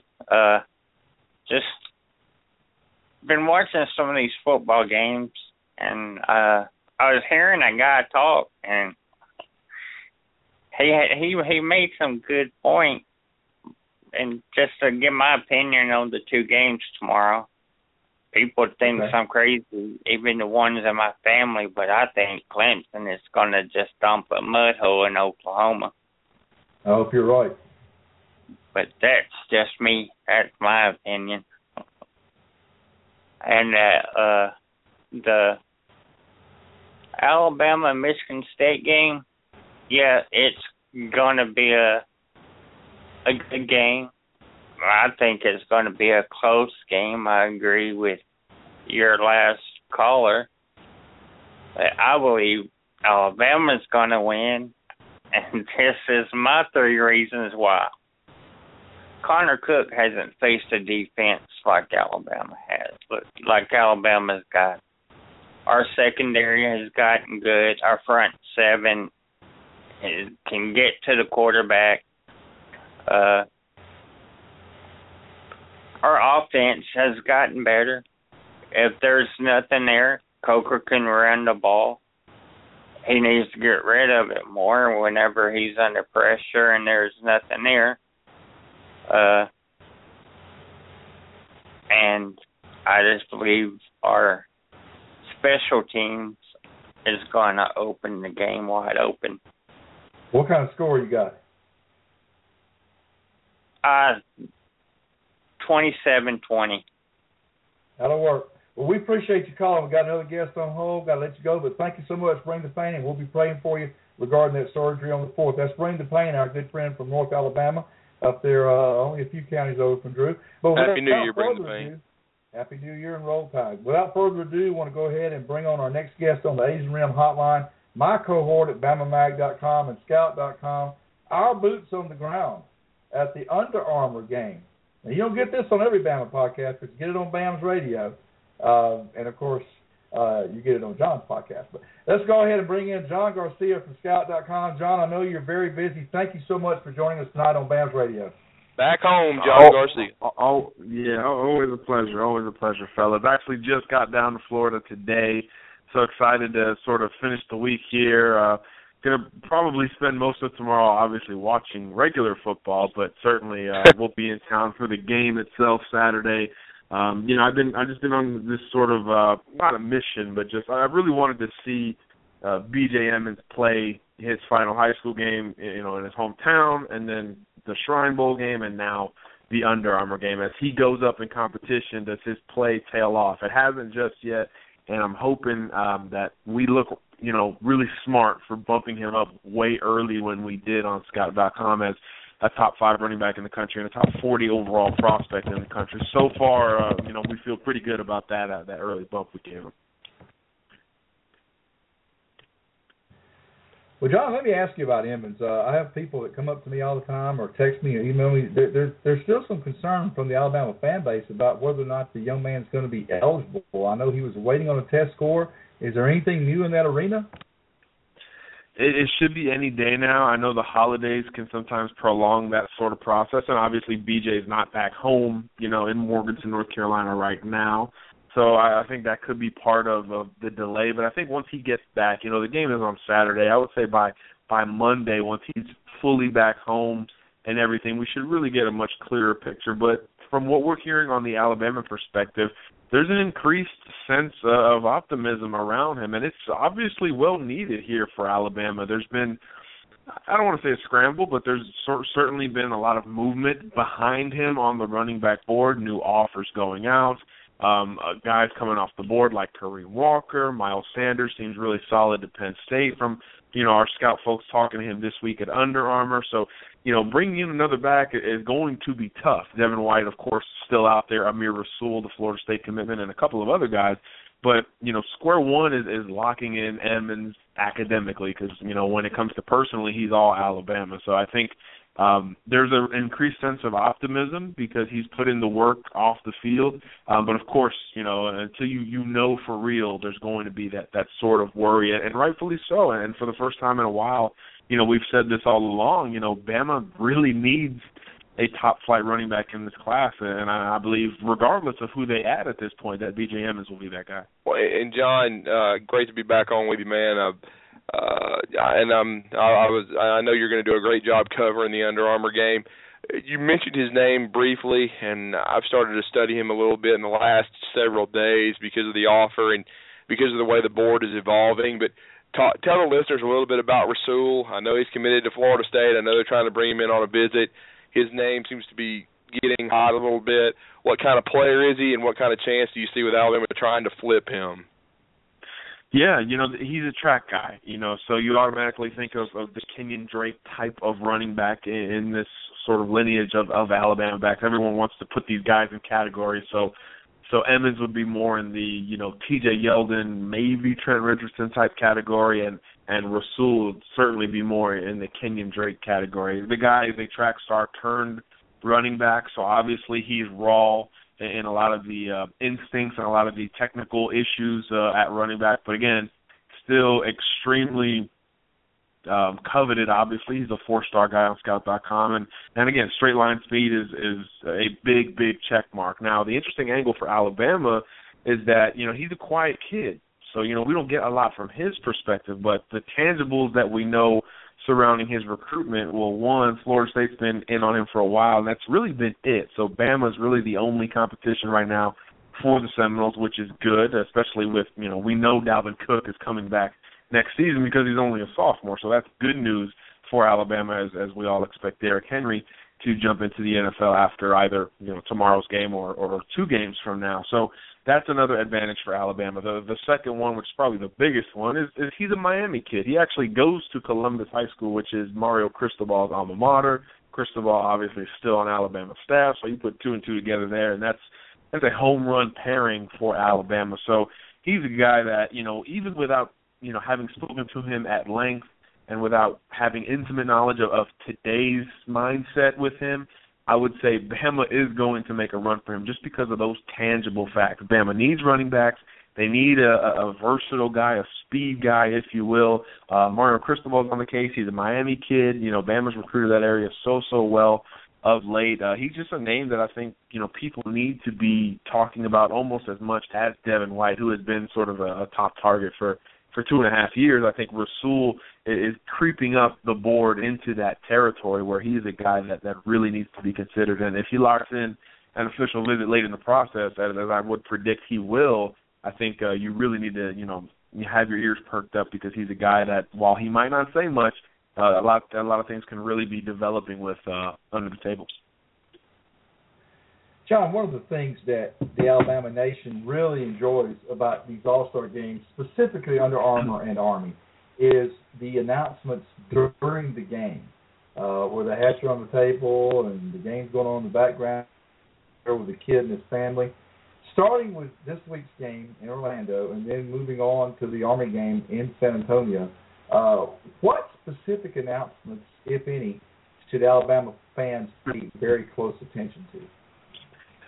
Well, at Under Armour, it's sort of a developing list. You know, there were 3 or 4 guys scheduled to announce who, while traveling to the game, pretty much told the Under Armour folks, hey, I'm not ready to announce. So they've been in sort of their own scramble mode trying to, you know, fill the slots because, as you said, it's such an expected part of the game itself. So that could actually benefit Alabama, especially a wide receiver.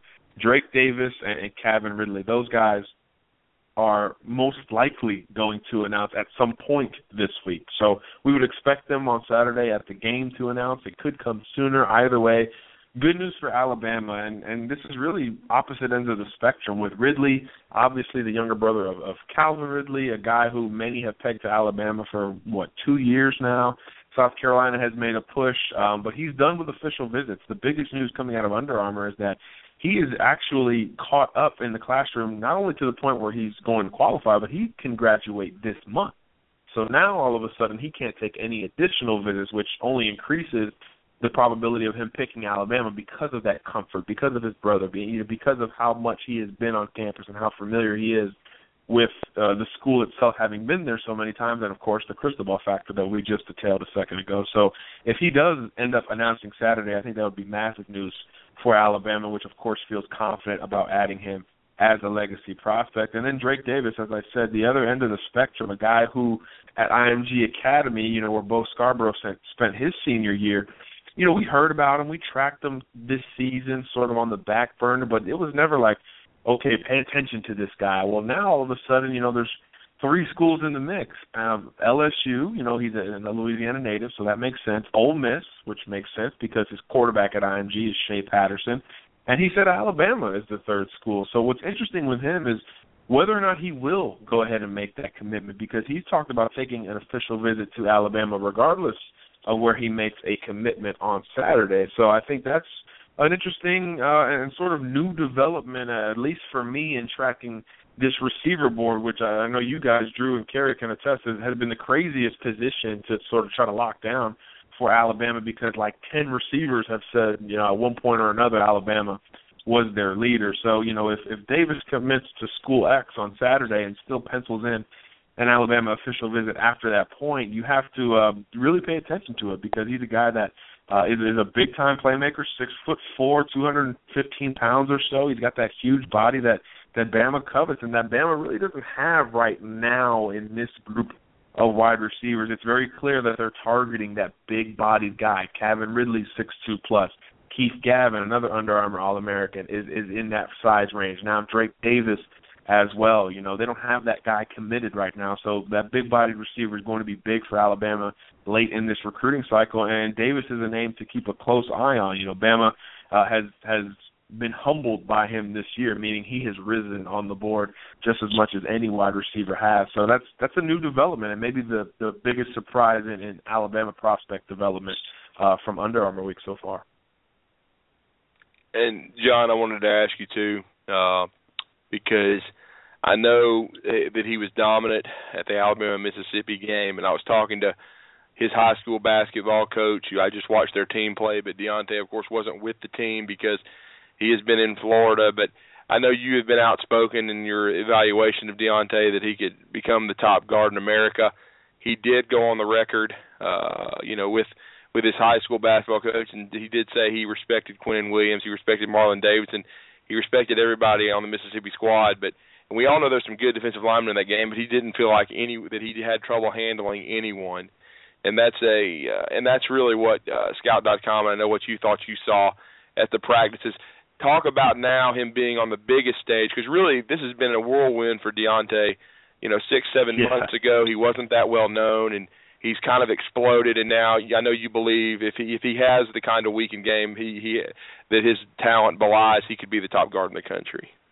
Yeah, you know, and we knew he would be good at Alabama-Mississippi Week because he's just so big and so strong at the point of attack, but you know, we expected that at guard. For him to go out and flex to left tackle and handle guys like Davidson and Quinnen Williams consistently, I mean, that's insane to think about it for a 360-70 pound kid who, let's be honest, you know, he's a little out of shape at this point in terms of SEC level football. He's not there yet, and he'll be the first one to tell you that. So for him to still be able to show good enough feet, good enough anticipation and discipline in his kick-step technique to slow those guys down in pass-rushing drills, which, let's be honest, are designed for those edge prospects. I mean, that's insane to think about, and he did it more so than not. We put up video on it, you know, on BamaMag all week on how he, you know, especially against Davidson, you know, who's arguably, you know, the best defensive end or pure defensive end prospect in the country. So, I mean, this is a remarkable story, and he has continued that from what I can gather at Under Armour. Now, he is back inside at guard, which is his natural home, and he's gone against the best. Even Rashawn Gary has had a hard time with Deontay Brown, and he is now finally, the other guy's caught up, he's the consensus number one player in the country, which, you know, we've thought for 2 years over on Scout. You know, he is the best defensive prospect to come along in a while, and he is even struggling getting by Deontay Brown. At the point of attack, there's nobody better in the country. So, again, his issue is always going to be his body. If he shores that up, you know, it's scary to think of what he could be and how early he might even see the field at Alabama. And you don't say this a lot on the offensive line, but it may be regardless of who is occupying one of the two guard spots here in the next year or two. I think he's that good. He's obviously that big. And, again, at the point of attack, there's just nobody I've seen who can consistently move him. So, obviously, if you're talking about an offensive guard and a power offense like Alabama's, that's sort of a dream come true. So I'm happy for Deontay. Like you said, he's blown up over the last 6-7 months or so, but he's really taken it in stride. And surprisingly, he's really buckled down with Alabama. You know, he's from Ohio, grew up an Ohio State fan. You wondered if other schools pushed it, how important that stuff would be. But he stayed, you know, true all the way through the process, not going to take any other visits as well. And I think that stuff is important to note in addition to his great on-field potential and the ongoing evaluation around him. Really looking forward to seeing him on Saturday, particularly, you know, with Chris Owens, you know, the guy who's rated higher than him right now along the offensive line on that Alabama commit list. We wonder if those guys may flip-flop before all is said and done. We're both certainly elite guys, but Brown has looked the part and played the part more from what I can tell this week down in Orlando. We're talking here on BAMS Radio with John Garcia of Scout.com and BamaMag.com. And, John, since the last time we spoke with you on this show, there have been a number of new names emerge on the 16 class list as possibilities to actually sign with Alabama. And I'm talking 4- and 5-star type guys that maybe 30 days ago weren't really being discussed. Tell the BAMS listeners about some of those new names on the Tide board. Yeah, absolutely. You know, we mentioned Drake Davis at wide receiver. That's an interesting one. I think Isaac Nada's worth mentioning here as well. You know, he's going to announce at the Army game, to sort of finally answer your question a little while ago. He's going to announce January 9th, and we'll be in for the entire Army week. So very much looking forward to covering Nada and the crew. But, you know, he's down to three schools with Bama still in the mix. Don't really feel great about Alabama's chances, but certainly the number one tight end in the country, having your team as a finalist, you know, that's a big deal for the Crimson Tide. And I think, you know, guys like Mecole Hardman, a 5-star athlete, number one athlete in the country, these are the guys, like you said, that have sort of popped up and really taken notice of Alabama. You know, Mecole was trending towards liking Alabama more and more, you know, late in the regular season anyway, and then his favorite coach, Jeremy Pruitt, ended up getting rehired at Alabama, so that only helped this scenario. And then it also helped the scenario with long-time guys who maybe Bama fans had forgot about, who were one-time commitments, like a Shaheem Carter, 4-star corner out of Louisiana. Remember, Bama does not have a cornerback committed right now in the class of 2016. The same can be said for Demetrius Robertson, another athlete out of Georgia, a guy that, again, because of so many receiver names, Bama fans may have forgotten about. So, you know, in the last month or two, he is another one that is, you know, back in the news talking about visiting Alabama, having Bama high on his list. So Bama's going to make noise in Georgia, as it always does, and it's going to be probably at that wide receiver position, if any. So old names reemerging, new names emerging altogether. It's sort of the beauty of the process. This time of year, it always gets crazy. But maybe the one to keep the closest eye on, Kerry, is Landon Dickerson. He's another guy at Under Armour. He's a guy I've seen, I saw play twice in the regular season. He was also at the Shrine Bowl blocking for B.J. Emmett. This is a nasty offensive lineman. This kid, he wants to get in your face, bury you, sit on you, tell you how he buried you, rub some dirt in it. You know, he's that type of guy, which I'm sure most Alabama fans would appreciate. On the offensive line, you know, big country boy from outside of Charlotte, North Carolina. But with Landon, you know, you look at him and you think he's this type of lineman, but when you watch him, he's one of the most athletic players on the football field, on any football field, including this Under Armour athletic, Under Armour All-American field, which is saying a lot because of the talent level of guys at that game. He's that type of athlete. He's excelled as a defensive tackle in front of us, but certainly offensive line is his future, and that's where Alabama wants him. And we understand there's an additional push for him from the Alabama perspective. There was sort of a thought, and you know, I have family in his area in North Carolina. There was a thought, he loves engineering, he loves academics so much, so we thought, you know, Virginia Tech, Georgia Tech, those schools were just going to be so far and away high on his list. But as he's gotten better, he's really shifted his focus to the SEC. So the only official visit he has scheduled, to our understanding, right now is to Alabama, I believe January 22nd.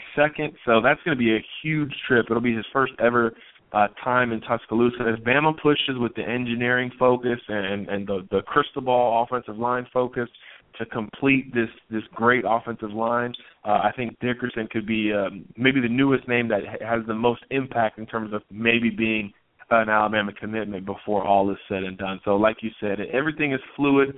We thought this guy was a defensive tackle, maybe a guard 3 months ago, and now, you know, he may be a left tackle. So that's really the beauty of evaluation and these kids getting opportunities to perform against bigger and better competition. And ironically, the state of North Carolina is providing two very potential big ones for Alabama in Emmons and now Landon Dickerson.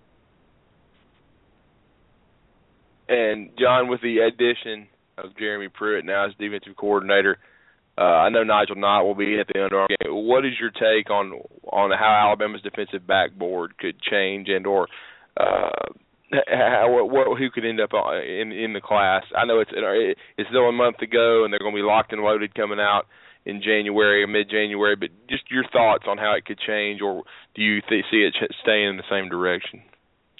Yeah, you know, Shaheem Carter was a guy Bama wanted to always have committed, even after he decommitted, but that looked like sort of a long shot, you know, 3-4 weeks ago. But getting Pruitt back in the fold helps Alabama here. Some people thought Georgia was his, you know, unnamed leader before that point because of Jeremy Pruitt. So that obviously helps Alabama. He's extremely familiar with the program, still has, you know, glowing remarks about the program every time he is asked about Alabama. So that's a huge one there. Bama needs at least one corner in this class. Safety is the bigger focus, and that makes sense with some really great young corners on the roster.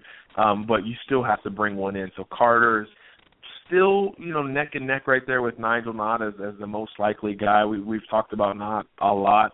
He's another Under Armour guy. He's another one looking to take late official visits, but he took a ton of trips to Tuscaloosa unofficially here this fall. He just didn't talk about them a whole lot. So don't think just because, you know, there weren't a lot of reports about Nigel Knott and Tuscaloosa and loving it and talking to the fans and all that like you see with some other guys, don't think that means he wasn't really interested in spending his own money towards getting to Tuscaloosa, which he did at least 3, 4, 5 times this fall. So almost every single home game. I think that says a lot about his interest in the Tide. He has said Alabama's recruiting him just as hard as the in-state schools, Ole Miss and Mississippi State. So I think not between Knott and Carter, I would be surprised to some degree if Bama didn't end up with one of them, you know, before all is said and done at corner. Safety's still pretty wide open. You know, Pruitt helps with Nigel Warrior, another Georgia guy who recently got his 5th star on Scout.com, and you guys know how high I've been on him for some time now. I think deservedly so, the most cerebral and complete safety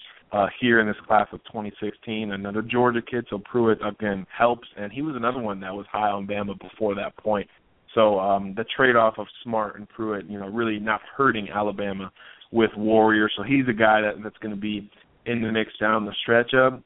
And then after that, it's sort of tricky. You have Shondarius Jennings committed and rolling early as a safety. You know, he's injured, rehabbing there. And then Josh Perry's sort of the wild card. You know, long-time commitment, buddy of Shaheem Carter. Most thought he would be departed from that commitment list by this point, yours truly included. So he's going to be as big a storyline with the defensive backfield as anybody. Does he stay committed? Does he take other visits? Ole Miss comes to mind, who, you know, Ole Miss is who I still think is the leader for Shaheem Carter. So you put 2 and 2 together with Josh Perry, I think Ole Miss could be where they both end up ultimately in the end. So that's going to be another one to keep an eye on. And then we also shouldn't ignore current commitment Trevon Diggs. You know, he's a guy who has had his own drama with recruiting. A lot of people thought once Alabama lost recruiting assistant Oz Azir, who's from the D.C. area, back to Maryland, people thought, okay, maybe, you know, Diggs would sort of follow suit and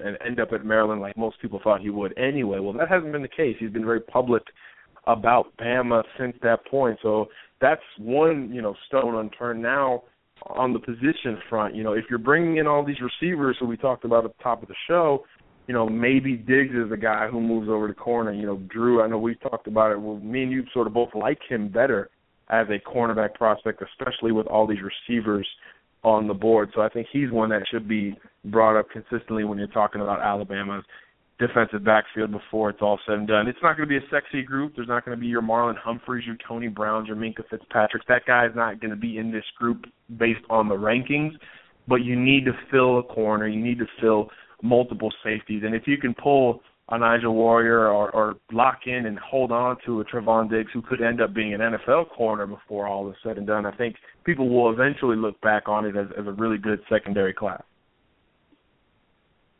And, John, I wanted to ask about one more position, and because it seems to me everyone knows Alabama wants Ben and Lindell, and I think they'll both end up at Alabama in the end, but I think they'd like to add a third linebacker. There's been some I'm probably butchering the name, but Jaleel Langwins, the kid is committed to Georgia. I know Pruitt would like him to visit Alabama. Obviously, they'd like to have Dontavius Jackson. Do you foresee Alabama adding a third linebacker? I do. I couldn't peg down who right now. You know, you mentioned a couple of interesting guys, and Jackson has talked about being a package deal with the Shark, Jeff McCullough, who's a Jack-type prospect, also from the state of Texas, also an Under Armour All-American, who also now has an official visit scheduled to Alabama. I might be wrong on this, but I think they may be taking an official visit on the same weekend in January. So if you're talking about a package deal, getting them in together is huge. There's Mike Juarez out in California, a five-star guy. All the Cali guys look like they're going to be visiting on the same weekend again. And I try to caution Bama fans with Cali guys normally because of sort of what we went through with tracking Juju Smith and Damian Mamon, Vianney Talamaivo. Those guys were all very close and probably going to end up at USC no matter what. But what I tell Bama fans about this group, which includes five-star receiver Tyler Vaughn, who's actually a USC commitment, Devin Asiasi, and now Mike Juarez, these guys aren't all in the same group and all together all the time and very close and all sort of going to USC no matter what. Doesn't mean they won't all end up there, but it's not the same package deal, a true package deal type scenario like those other guys were. So don't ignore the Cali guys when they visit later in the process as well. So between Juarez, Jackson, McCullough, if Jaleel can get on campus, obviously that would be huge for Alabama. And then it recently offered DeJohn Harris, an Arkansas commitment out of Louisiana, who is a player. Watch that guy's film. He's a three-star, but, you know, that might be changing here in the next month or so. The kid is a big, thick inside linebacker who Alabama likes on both sides of the ball. He's a Devin White type that can also play running back. So that's a really interesting visit. He's really just down to Bama and Arkansas. So linebacker's going to have a little more drama than we thought. Of course, you mentioned the two guys in state. Bama would surely love to have each, and I think Bama still leads for each, you know, when it comes down to it. Might not be public, but when it comes down to it with those guys, I think Bama's still very much in the driver's seat. So the names could be jumbled around a little bit, but I would expect more than two. I think you need another Jack type. Between McCullough, maybe Terrell Hall, who's another Under Armour guy. He's been rumored to maybe be closing in on an announcement, even though he's got official visits after, you know, the dead period. So linebacker's going to be quite busy, Jack prospects, inside guys, but I think Alabama eventually ends up adding at least three of these guys and possibly more depending on how the numbers shake up. John, great stuff as always, and we thank you for joining us here on Bama's Radio. Before we let you go, though, let our listeners know, kind of remind them how they can listen to your podcast, Crimson and Blue Chips. Oh, yeah, I appreciate that, Kerry. Yeah, CABC, you know, a free podcast that we try to put on at least three times a week. Of course, over the holiday, we slowed it down a little bit, but it's free on Bama Sports Radio, not Bam's Radio, although Bam's Radio is on there as well. It's really easy to follow. If you follow me at JohnGarcia_JR, you'll see links from me, or you could follow the show itself. It has its own Twitter page now. It's at CABC Pod. It's all free. There's a link to the archive there. We try to bring on recruits, analysts. Of course, Kerry and Drew are veterans of that program and vice versa with their great program. So we try to bring it from all angles with recruiting and just try to look at it as more of an analytical standpoint, not just the facts, not just who's visiting, who said what, but more what those things mean, background on these kids, and really just trying to weave the web as Bama, you know, limps towards another top class. And I say limps because Bama sits at number 3, and fans are complaining on it being a slow year. So, follow us at CABC Pod if you can. Of course, BamaMag.com every single day, and it'll be busy now. College football playoff tomorrow, and obviously Under Armour fading into Army, All-American Week, and signing day right after that. So it's a really great time to keep up with what we're doing, and we'd love to have you. Absolutely, John. We appreciate it. And then just real quickly for me, I know you guys spoke with him, but it talks about, and because in another area that Alabama fans have been wondering about how it's going to shake out was defensive line. But just tell the listeners really quick backstory on the newest junior college to offer, and that's Jamar King.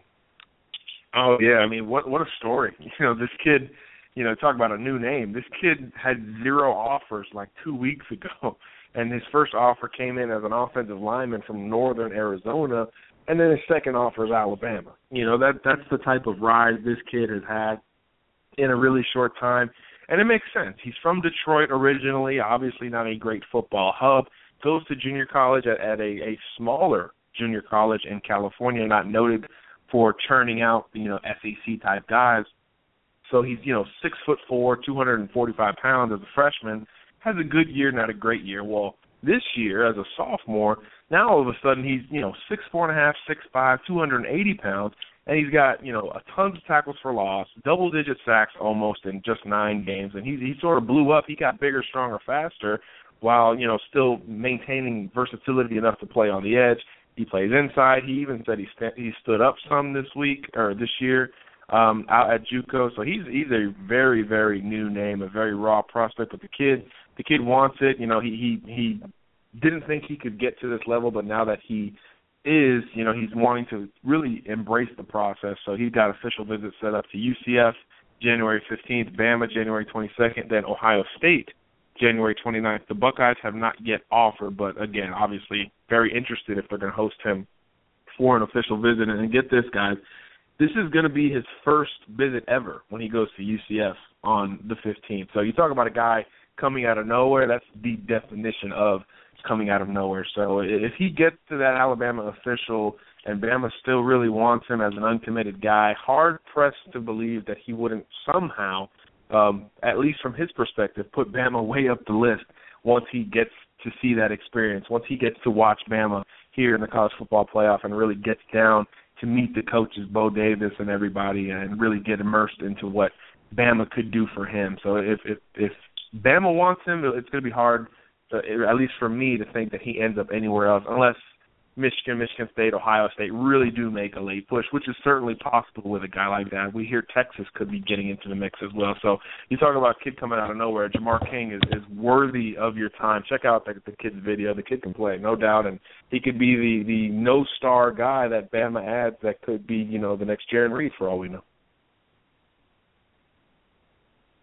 Yeah, great stuff, John. I knew you guys were on top of the situation.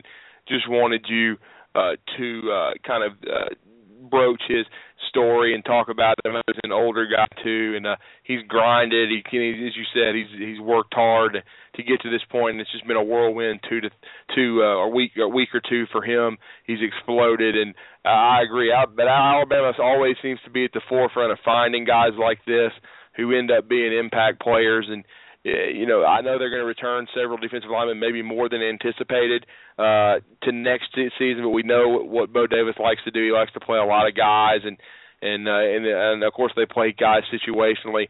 And I know this is a guy they'd like to add to the mix at Alabama. And I'll just tell the listeners as well. And I know you know about this young guy. He's committed to Auburn, but also watch Nick Coe very, very closely as the next few weeks unfold. Yeah, and that's another, you know, that's a Jack type of guy, another edge guy, another North Carolina guy. How about that? You know, the state of North Carolina, very good to Bama potentially this year with Emmons, Dickerson. You know, they missed on Dexter Lawrence, but, yeah, Nick Coe is another one. Again, new names popping up all over the place. I haven't seen Alabama this aggressive at this point in the recruiting cycle in many years. So clearly things have changed, things have shifted. The guys who had great senior seasons are seemingly getting rewarded for that. So don't look at the 3 or the 4 stars by his name and think he's just another guy. You know, obviously these guys have gotten a lot better because Bama has been familiar with a lot of these guys for a long time, and they're just now offering. So that tells you the improvement.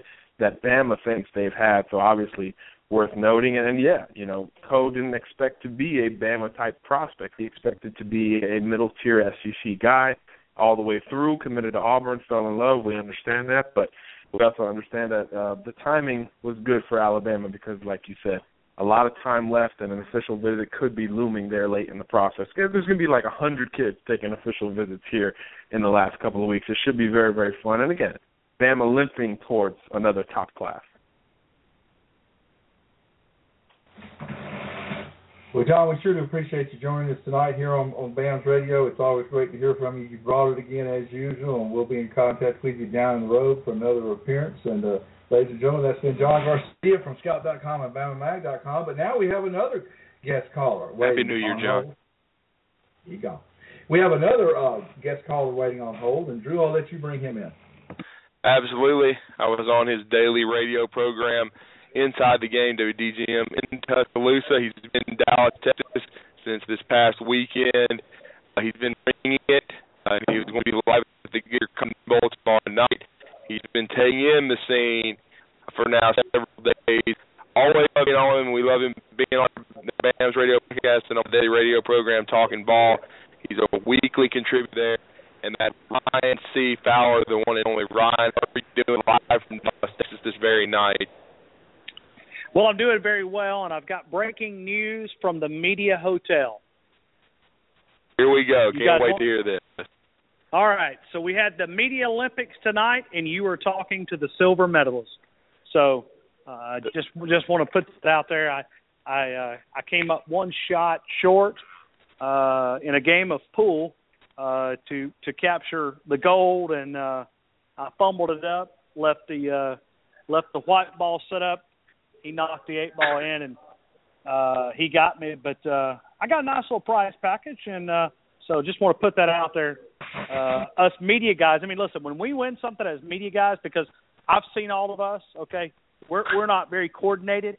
Now, Kerry may be able to beat us all. I mean, I've seen him play a little basketball, a little church league basketball, so Kerry might be able to beat us all. Say it again. I don't know if I got a bad connection, but I couldn't hear what Kerry was saying. Listen, he said he's not cool. It's not his game there, Ryan. But I know just from checking out the suite that the Cotton Bowl people have really taken care of the media this week. Oh, no doubt. Listen, they've rolled the red carpet out, and just had a really good time here. I mean, the great hospitality, and we've been here since Saturday, so I'm ready to get home. Ready to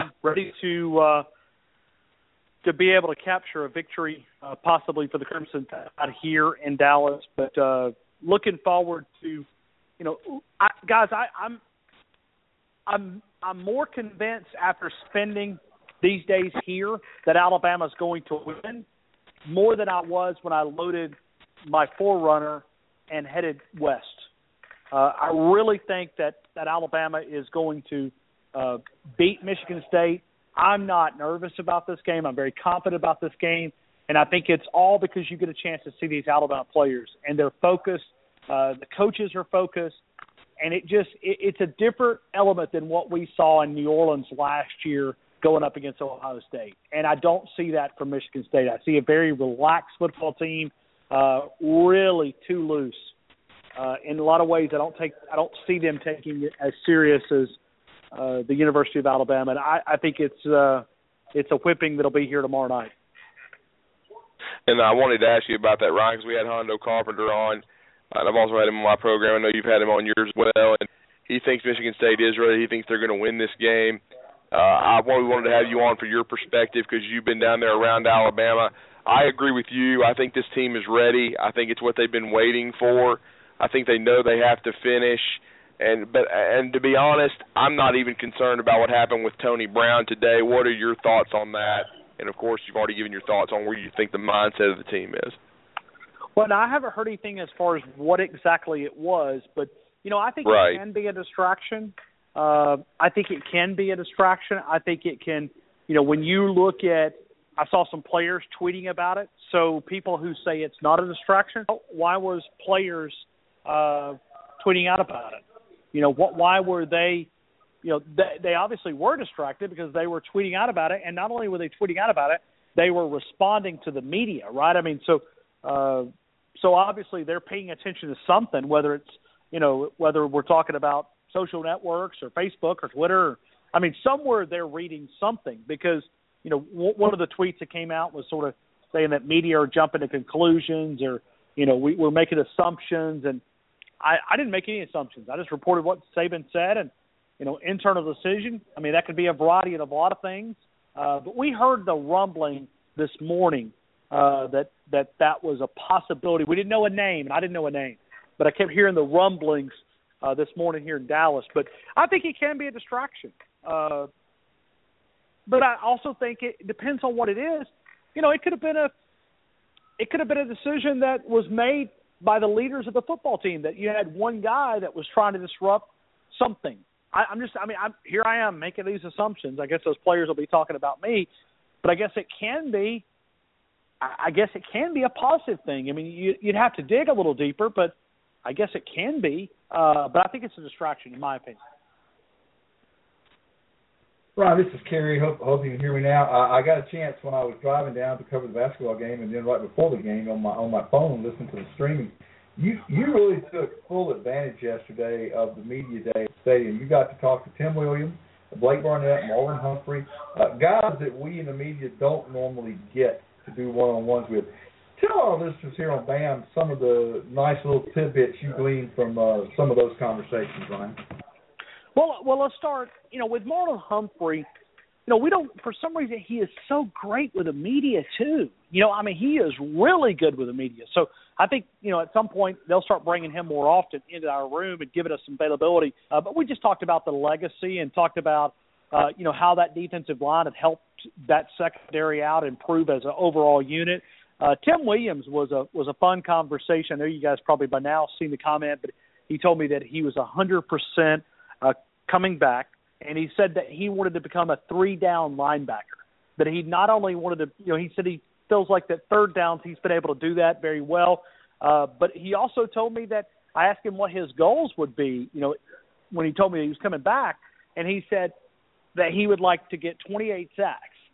And it's a goal. Now, don't go out there and start saying Tim Williams is comparing himself to Derek Thomas. But you know what that told me is it told me that, for one, you got high goals, and you got to have high goals to be able to go out and accomplish work throughout the offseason. But it was also told me that he was aware of Derek Thomas. And I hope through media that we're able to let that legacy live. You know what I mean? I mean, for just a minute, it was good to hear a current player talk about former players.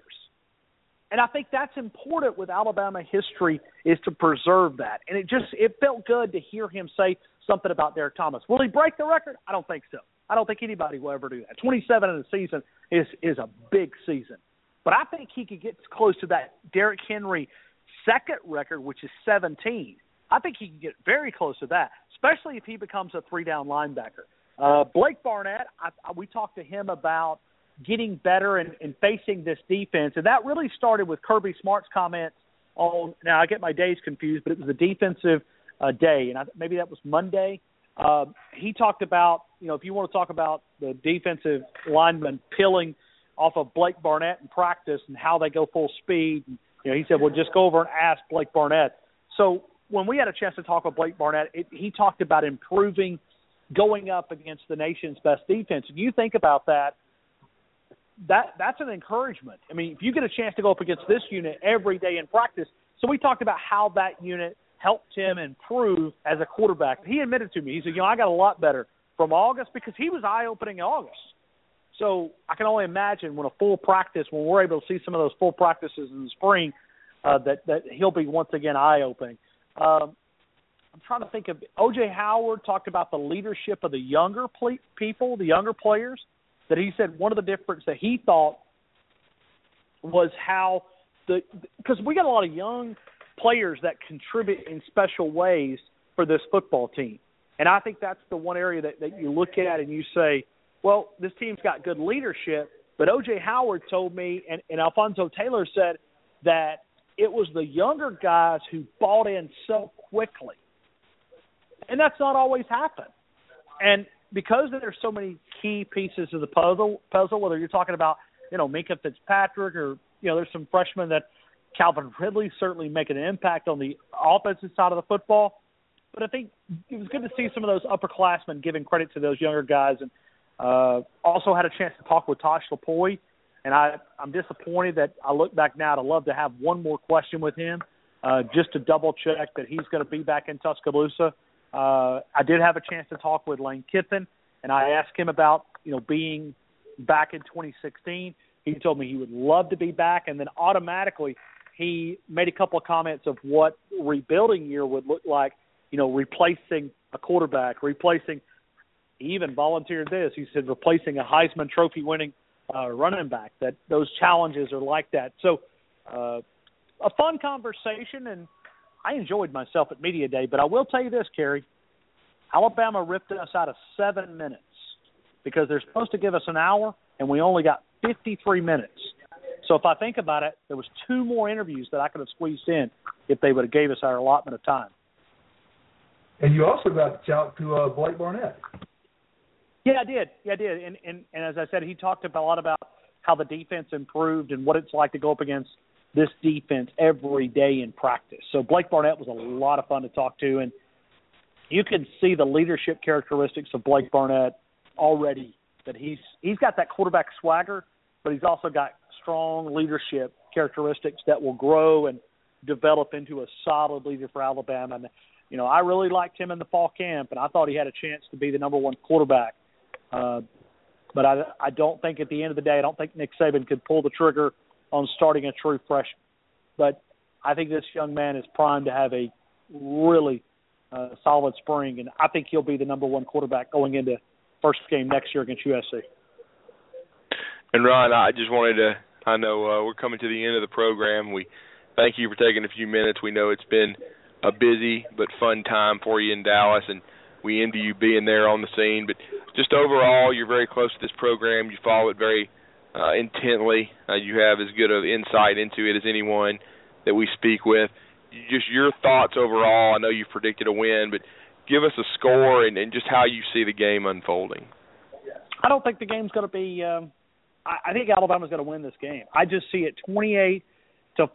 I had Chris Lowe on earlier. He had 27-14, so it felt good to be in with a conversation like Chris Lowe, is so knowledgeable in college football. I think Cecil and I were about 1 or 2 points away, so we were real close as well. I had him on the show. But it was – I like 28-14. I don't think Connor Cook is 100% healthy, and I think when he takes a couple of hits on that shoulder, I don't think he's going to be the quarterback that everybody – and all these Michigan State people, not only do they talk funny, but they keep talking about how accurate he is as a quarterback. He's a 56% passer. 56. Jacob Coker's a 65.7. I mean, I know I'm from Alabama, and this education may not be the best, but 65 is better than 56. They keep talking about how accurate this quarterback is. Connor Cook's a great quarterback, don't get me wrong, but he's not 100% healthy. I don't believe he's 100% healthy. I think that'll show up. I'll be shocked if Alabama doesn't win this game, but I'll be shocked if Alabama doesn't cover as well. I think the experts in the desert know something that we don't. They remove the bias. I look for Alabama to dominate both lines of scrimmage and really get after Connor Cook. And I think if Jacob Coker's going to have an opportunity to pass against the secondary too, they're overall statistically they're 76 in the country in stopping the pass. So I look for a big win for the Crimson Tide tomorrow night. Finally, I have to ask this because you've been at the forefront of it, and now it seems to be done. They continue to try to mimic Nick Saban in the program. In your mind, did Gus Malzahn hire the second-best defensive mind in all of college football today? Oh, no doubt, no doubt. Listen, you don't realize how far Auburn has fallen until you see them get a Gatorade bath and a manager fighting another player over the game ball. Now, you guys, I thought Auburn had fallen down to the bottom, but that puts it in a new perspective. When you got a manager and a player from Memphis fighting over a ball, I don't know if they want to put that ball in the trophy cabinet, show those recruits that they won the Birmingham Bowl. I don't know. But to see those videos and to see the Gatorade going on Gus, seeing them get the coordinator, they can celebrate on the plains if they'd like, but I think we all know the truth. Nick Saban hung 30 on Kevin Steele with better players at LSU. What will he hang against Auburn next fall going up against the Auburn Tigers? 50, 60? I mean, if you can score 30 with better players, Kevin Steele's not a great defensive coordinator. I think we all know that. I mean, he's a good guy. But $1.4 million? Woo! A lot of money. They've been paying a lot of coaches. And yeah, that's a lot of money, no doubt.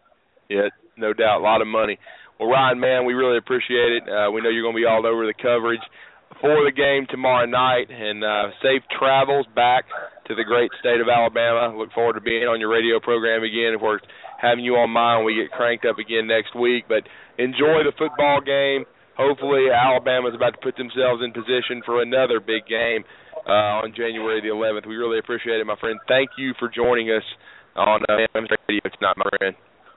Absolutely. You guys have a wonderful evening. And, Drew, keep that phone on because I got to call you after this show. So you keep that phone on, and we'll talk a little bit later. But, Curry, good to talk with you as well. It's always an honor to be on with you guys. And you guys have a great night. Thank you again. Yes, sir. Looking forward to it. Happy New Year. Happy New Year to you. There you go. Well, that was Ryan Fowler from the game. WDGM in Tuscaloosa does a big job. Got over 12,000 followers. Twitter is really adding names for stuff in the state of Alabama broadcasting industry. The people that don't want to listen to the drivel on Firebox, they can just flip over to listen to Ryan and get the Roll Tide point of view. Great guests he has all the time, including Drew, but a lot of other people too. So we're glad that Ryan was able to join us from Dallas. We had boots on the ground in Dallas and the Under Armour game, and John Garcia, the prior call on the Asian Rim hotline. Asian Rim, Paige put a picture on Twitter a few minutes ago of former radio co-host Blip, Bird's son, Jeff Calvin, decked out in his Memphis gear. And I couldn't resist asking if Blip also ran down to the sun and grabbed him all the football after the game. Very interesting. Auburn getting the job done, didn't embarrass the SEC, and got their 7th win of the season and got a winning record. Lance Thompson in his one game as Auburn defensive coordinator gets the win. Now will he stay at Auburn? Going to be very interesting to see if that happens. But looking more forward to Alabama and the opportunity they have ahead of them in now less than 24 hours. And hopefully Nick Saban and the guys, I think they're a focused group. I look forward to this game with Michigan State. I think it's going to be as physical a game as Alabama's played in all year, but I just like Alabama's chances. I think the more talented football team wins. I do think it's going to be a close game. I disagree politely with my friend Hondo Carpenter. I just think Alabama knows what they have to do, and I know and I think they're going to come out. I think this team is a lot different than last season, much better defensively. I happen to agree with Hondo. This is not as talented a team as 2010, but it's not about the talent, and they're still talented enough. What it's about is the chemistry on the team, the leadership on the team, and you've heard how glowingly Nick Saban's talked about this group of players, and I just think they're going to come out focused and get the job done. I do, too. I think the leadership on this team, people like Reggie Ragland, to name one of several, but Eric Henry's a great leader. Ryan Kelly's a great leader. There's a lot of them, okay? But I think the leadership on the team is, they learned from that Ohio State loss last year, Drew and Thomas. They learned from it. It's not something they'll experience again. I think we all in the Bama Nation have a lot more respect now than we did a year ago for the Big Ten Conference. With that being said, Alabama's trots out a team with 5 classes, true freshman, redshirt freshman, sophomore, junior, and senior, of number one recruiting classes. And the coaching is good, and the game plan will be good, and I'm with you. I think Bama takes them. I'm still saying 24-13, but and I think Hondo is kind of like their Cecil. Cecil doesn't hardly ever pick against Alabama and under Saban. And Hondo believes in D'Antonio, and I appreciate that. That's fine. He did a great job. If we ever play Michigan State again in any major sport, we need to have Hondo back on here. He did great. But that being said, I'm with you, Drew. Alabama wins. I think Alabama wins by at least 2 scores. Michigan State will be fired up. Michigan State's got a good football team. Alabama's got a better football team.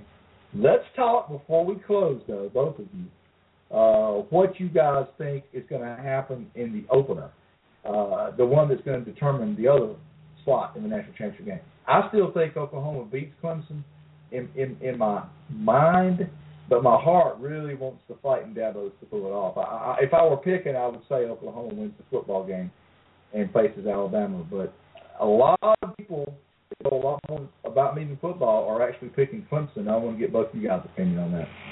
Well, I may end up being wrong. I'll go first and then let Thomas wrap us up. But I'm going to say Boomer Sooner in a very close game, more of a Big 12 type contest, high scoring. I'd say 38-35 Sooners.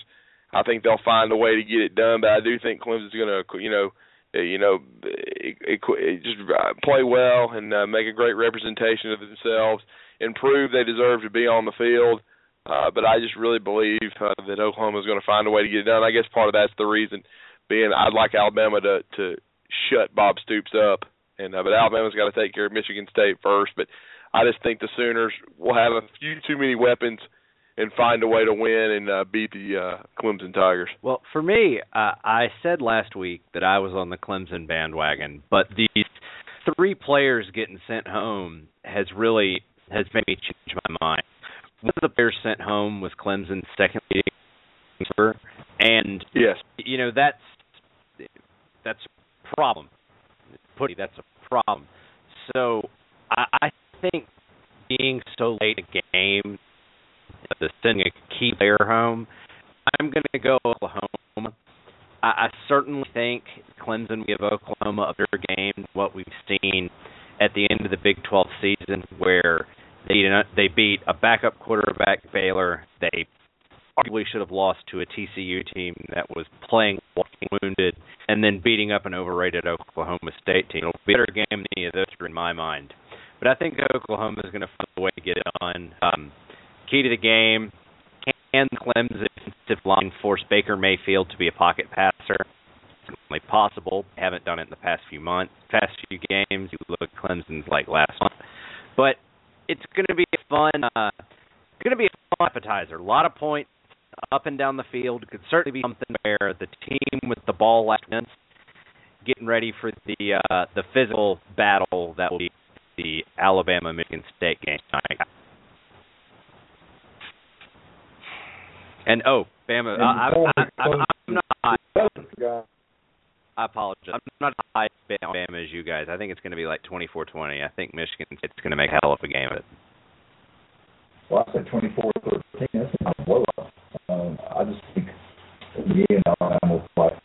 I do believe. Well, unless something changes in the next 100 seconds, I'm a little bit behind on my phone. But it looks like that A&M is going to take the first SEC loss of the bowl season against Louisville in Nashville. So, shocker, dumpster fire. Yeah, they actually played in a lot closer, 27-21 late in the fourth quarter in favor of Louisville. But Happy New Year to everyone listening. Roll Tide, and I will go ahead and close out this week's edition of BAMS Radio. We want to thank everyone for listening. We want to thank our guests tonight, Hondo Carpenter, John Garcia, Colin Dixie McGuire, and, of course, Ryan Fowler. And thank Ring the Pain for calling and praying him on his surgery the 4th of January. So, Rudy Harmon of 977 gets in the zone and Hunts before Thomas Watts, the first time Alabama magazine. I'm Joe Clark of BamaMag.com. Wishing you a nice roll tide. Happy New Year. Remember, the Bama Sports Radio Channel.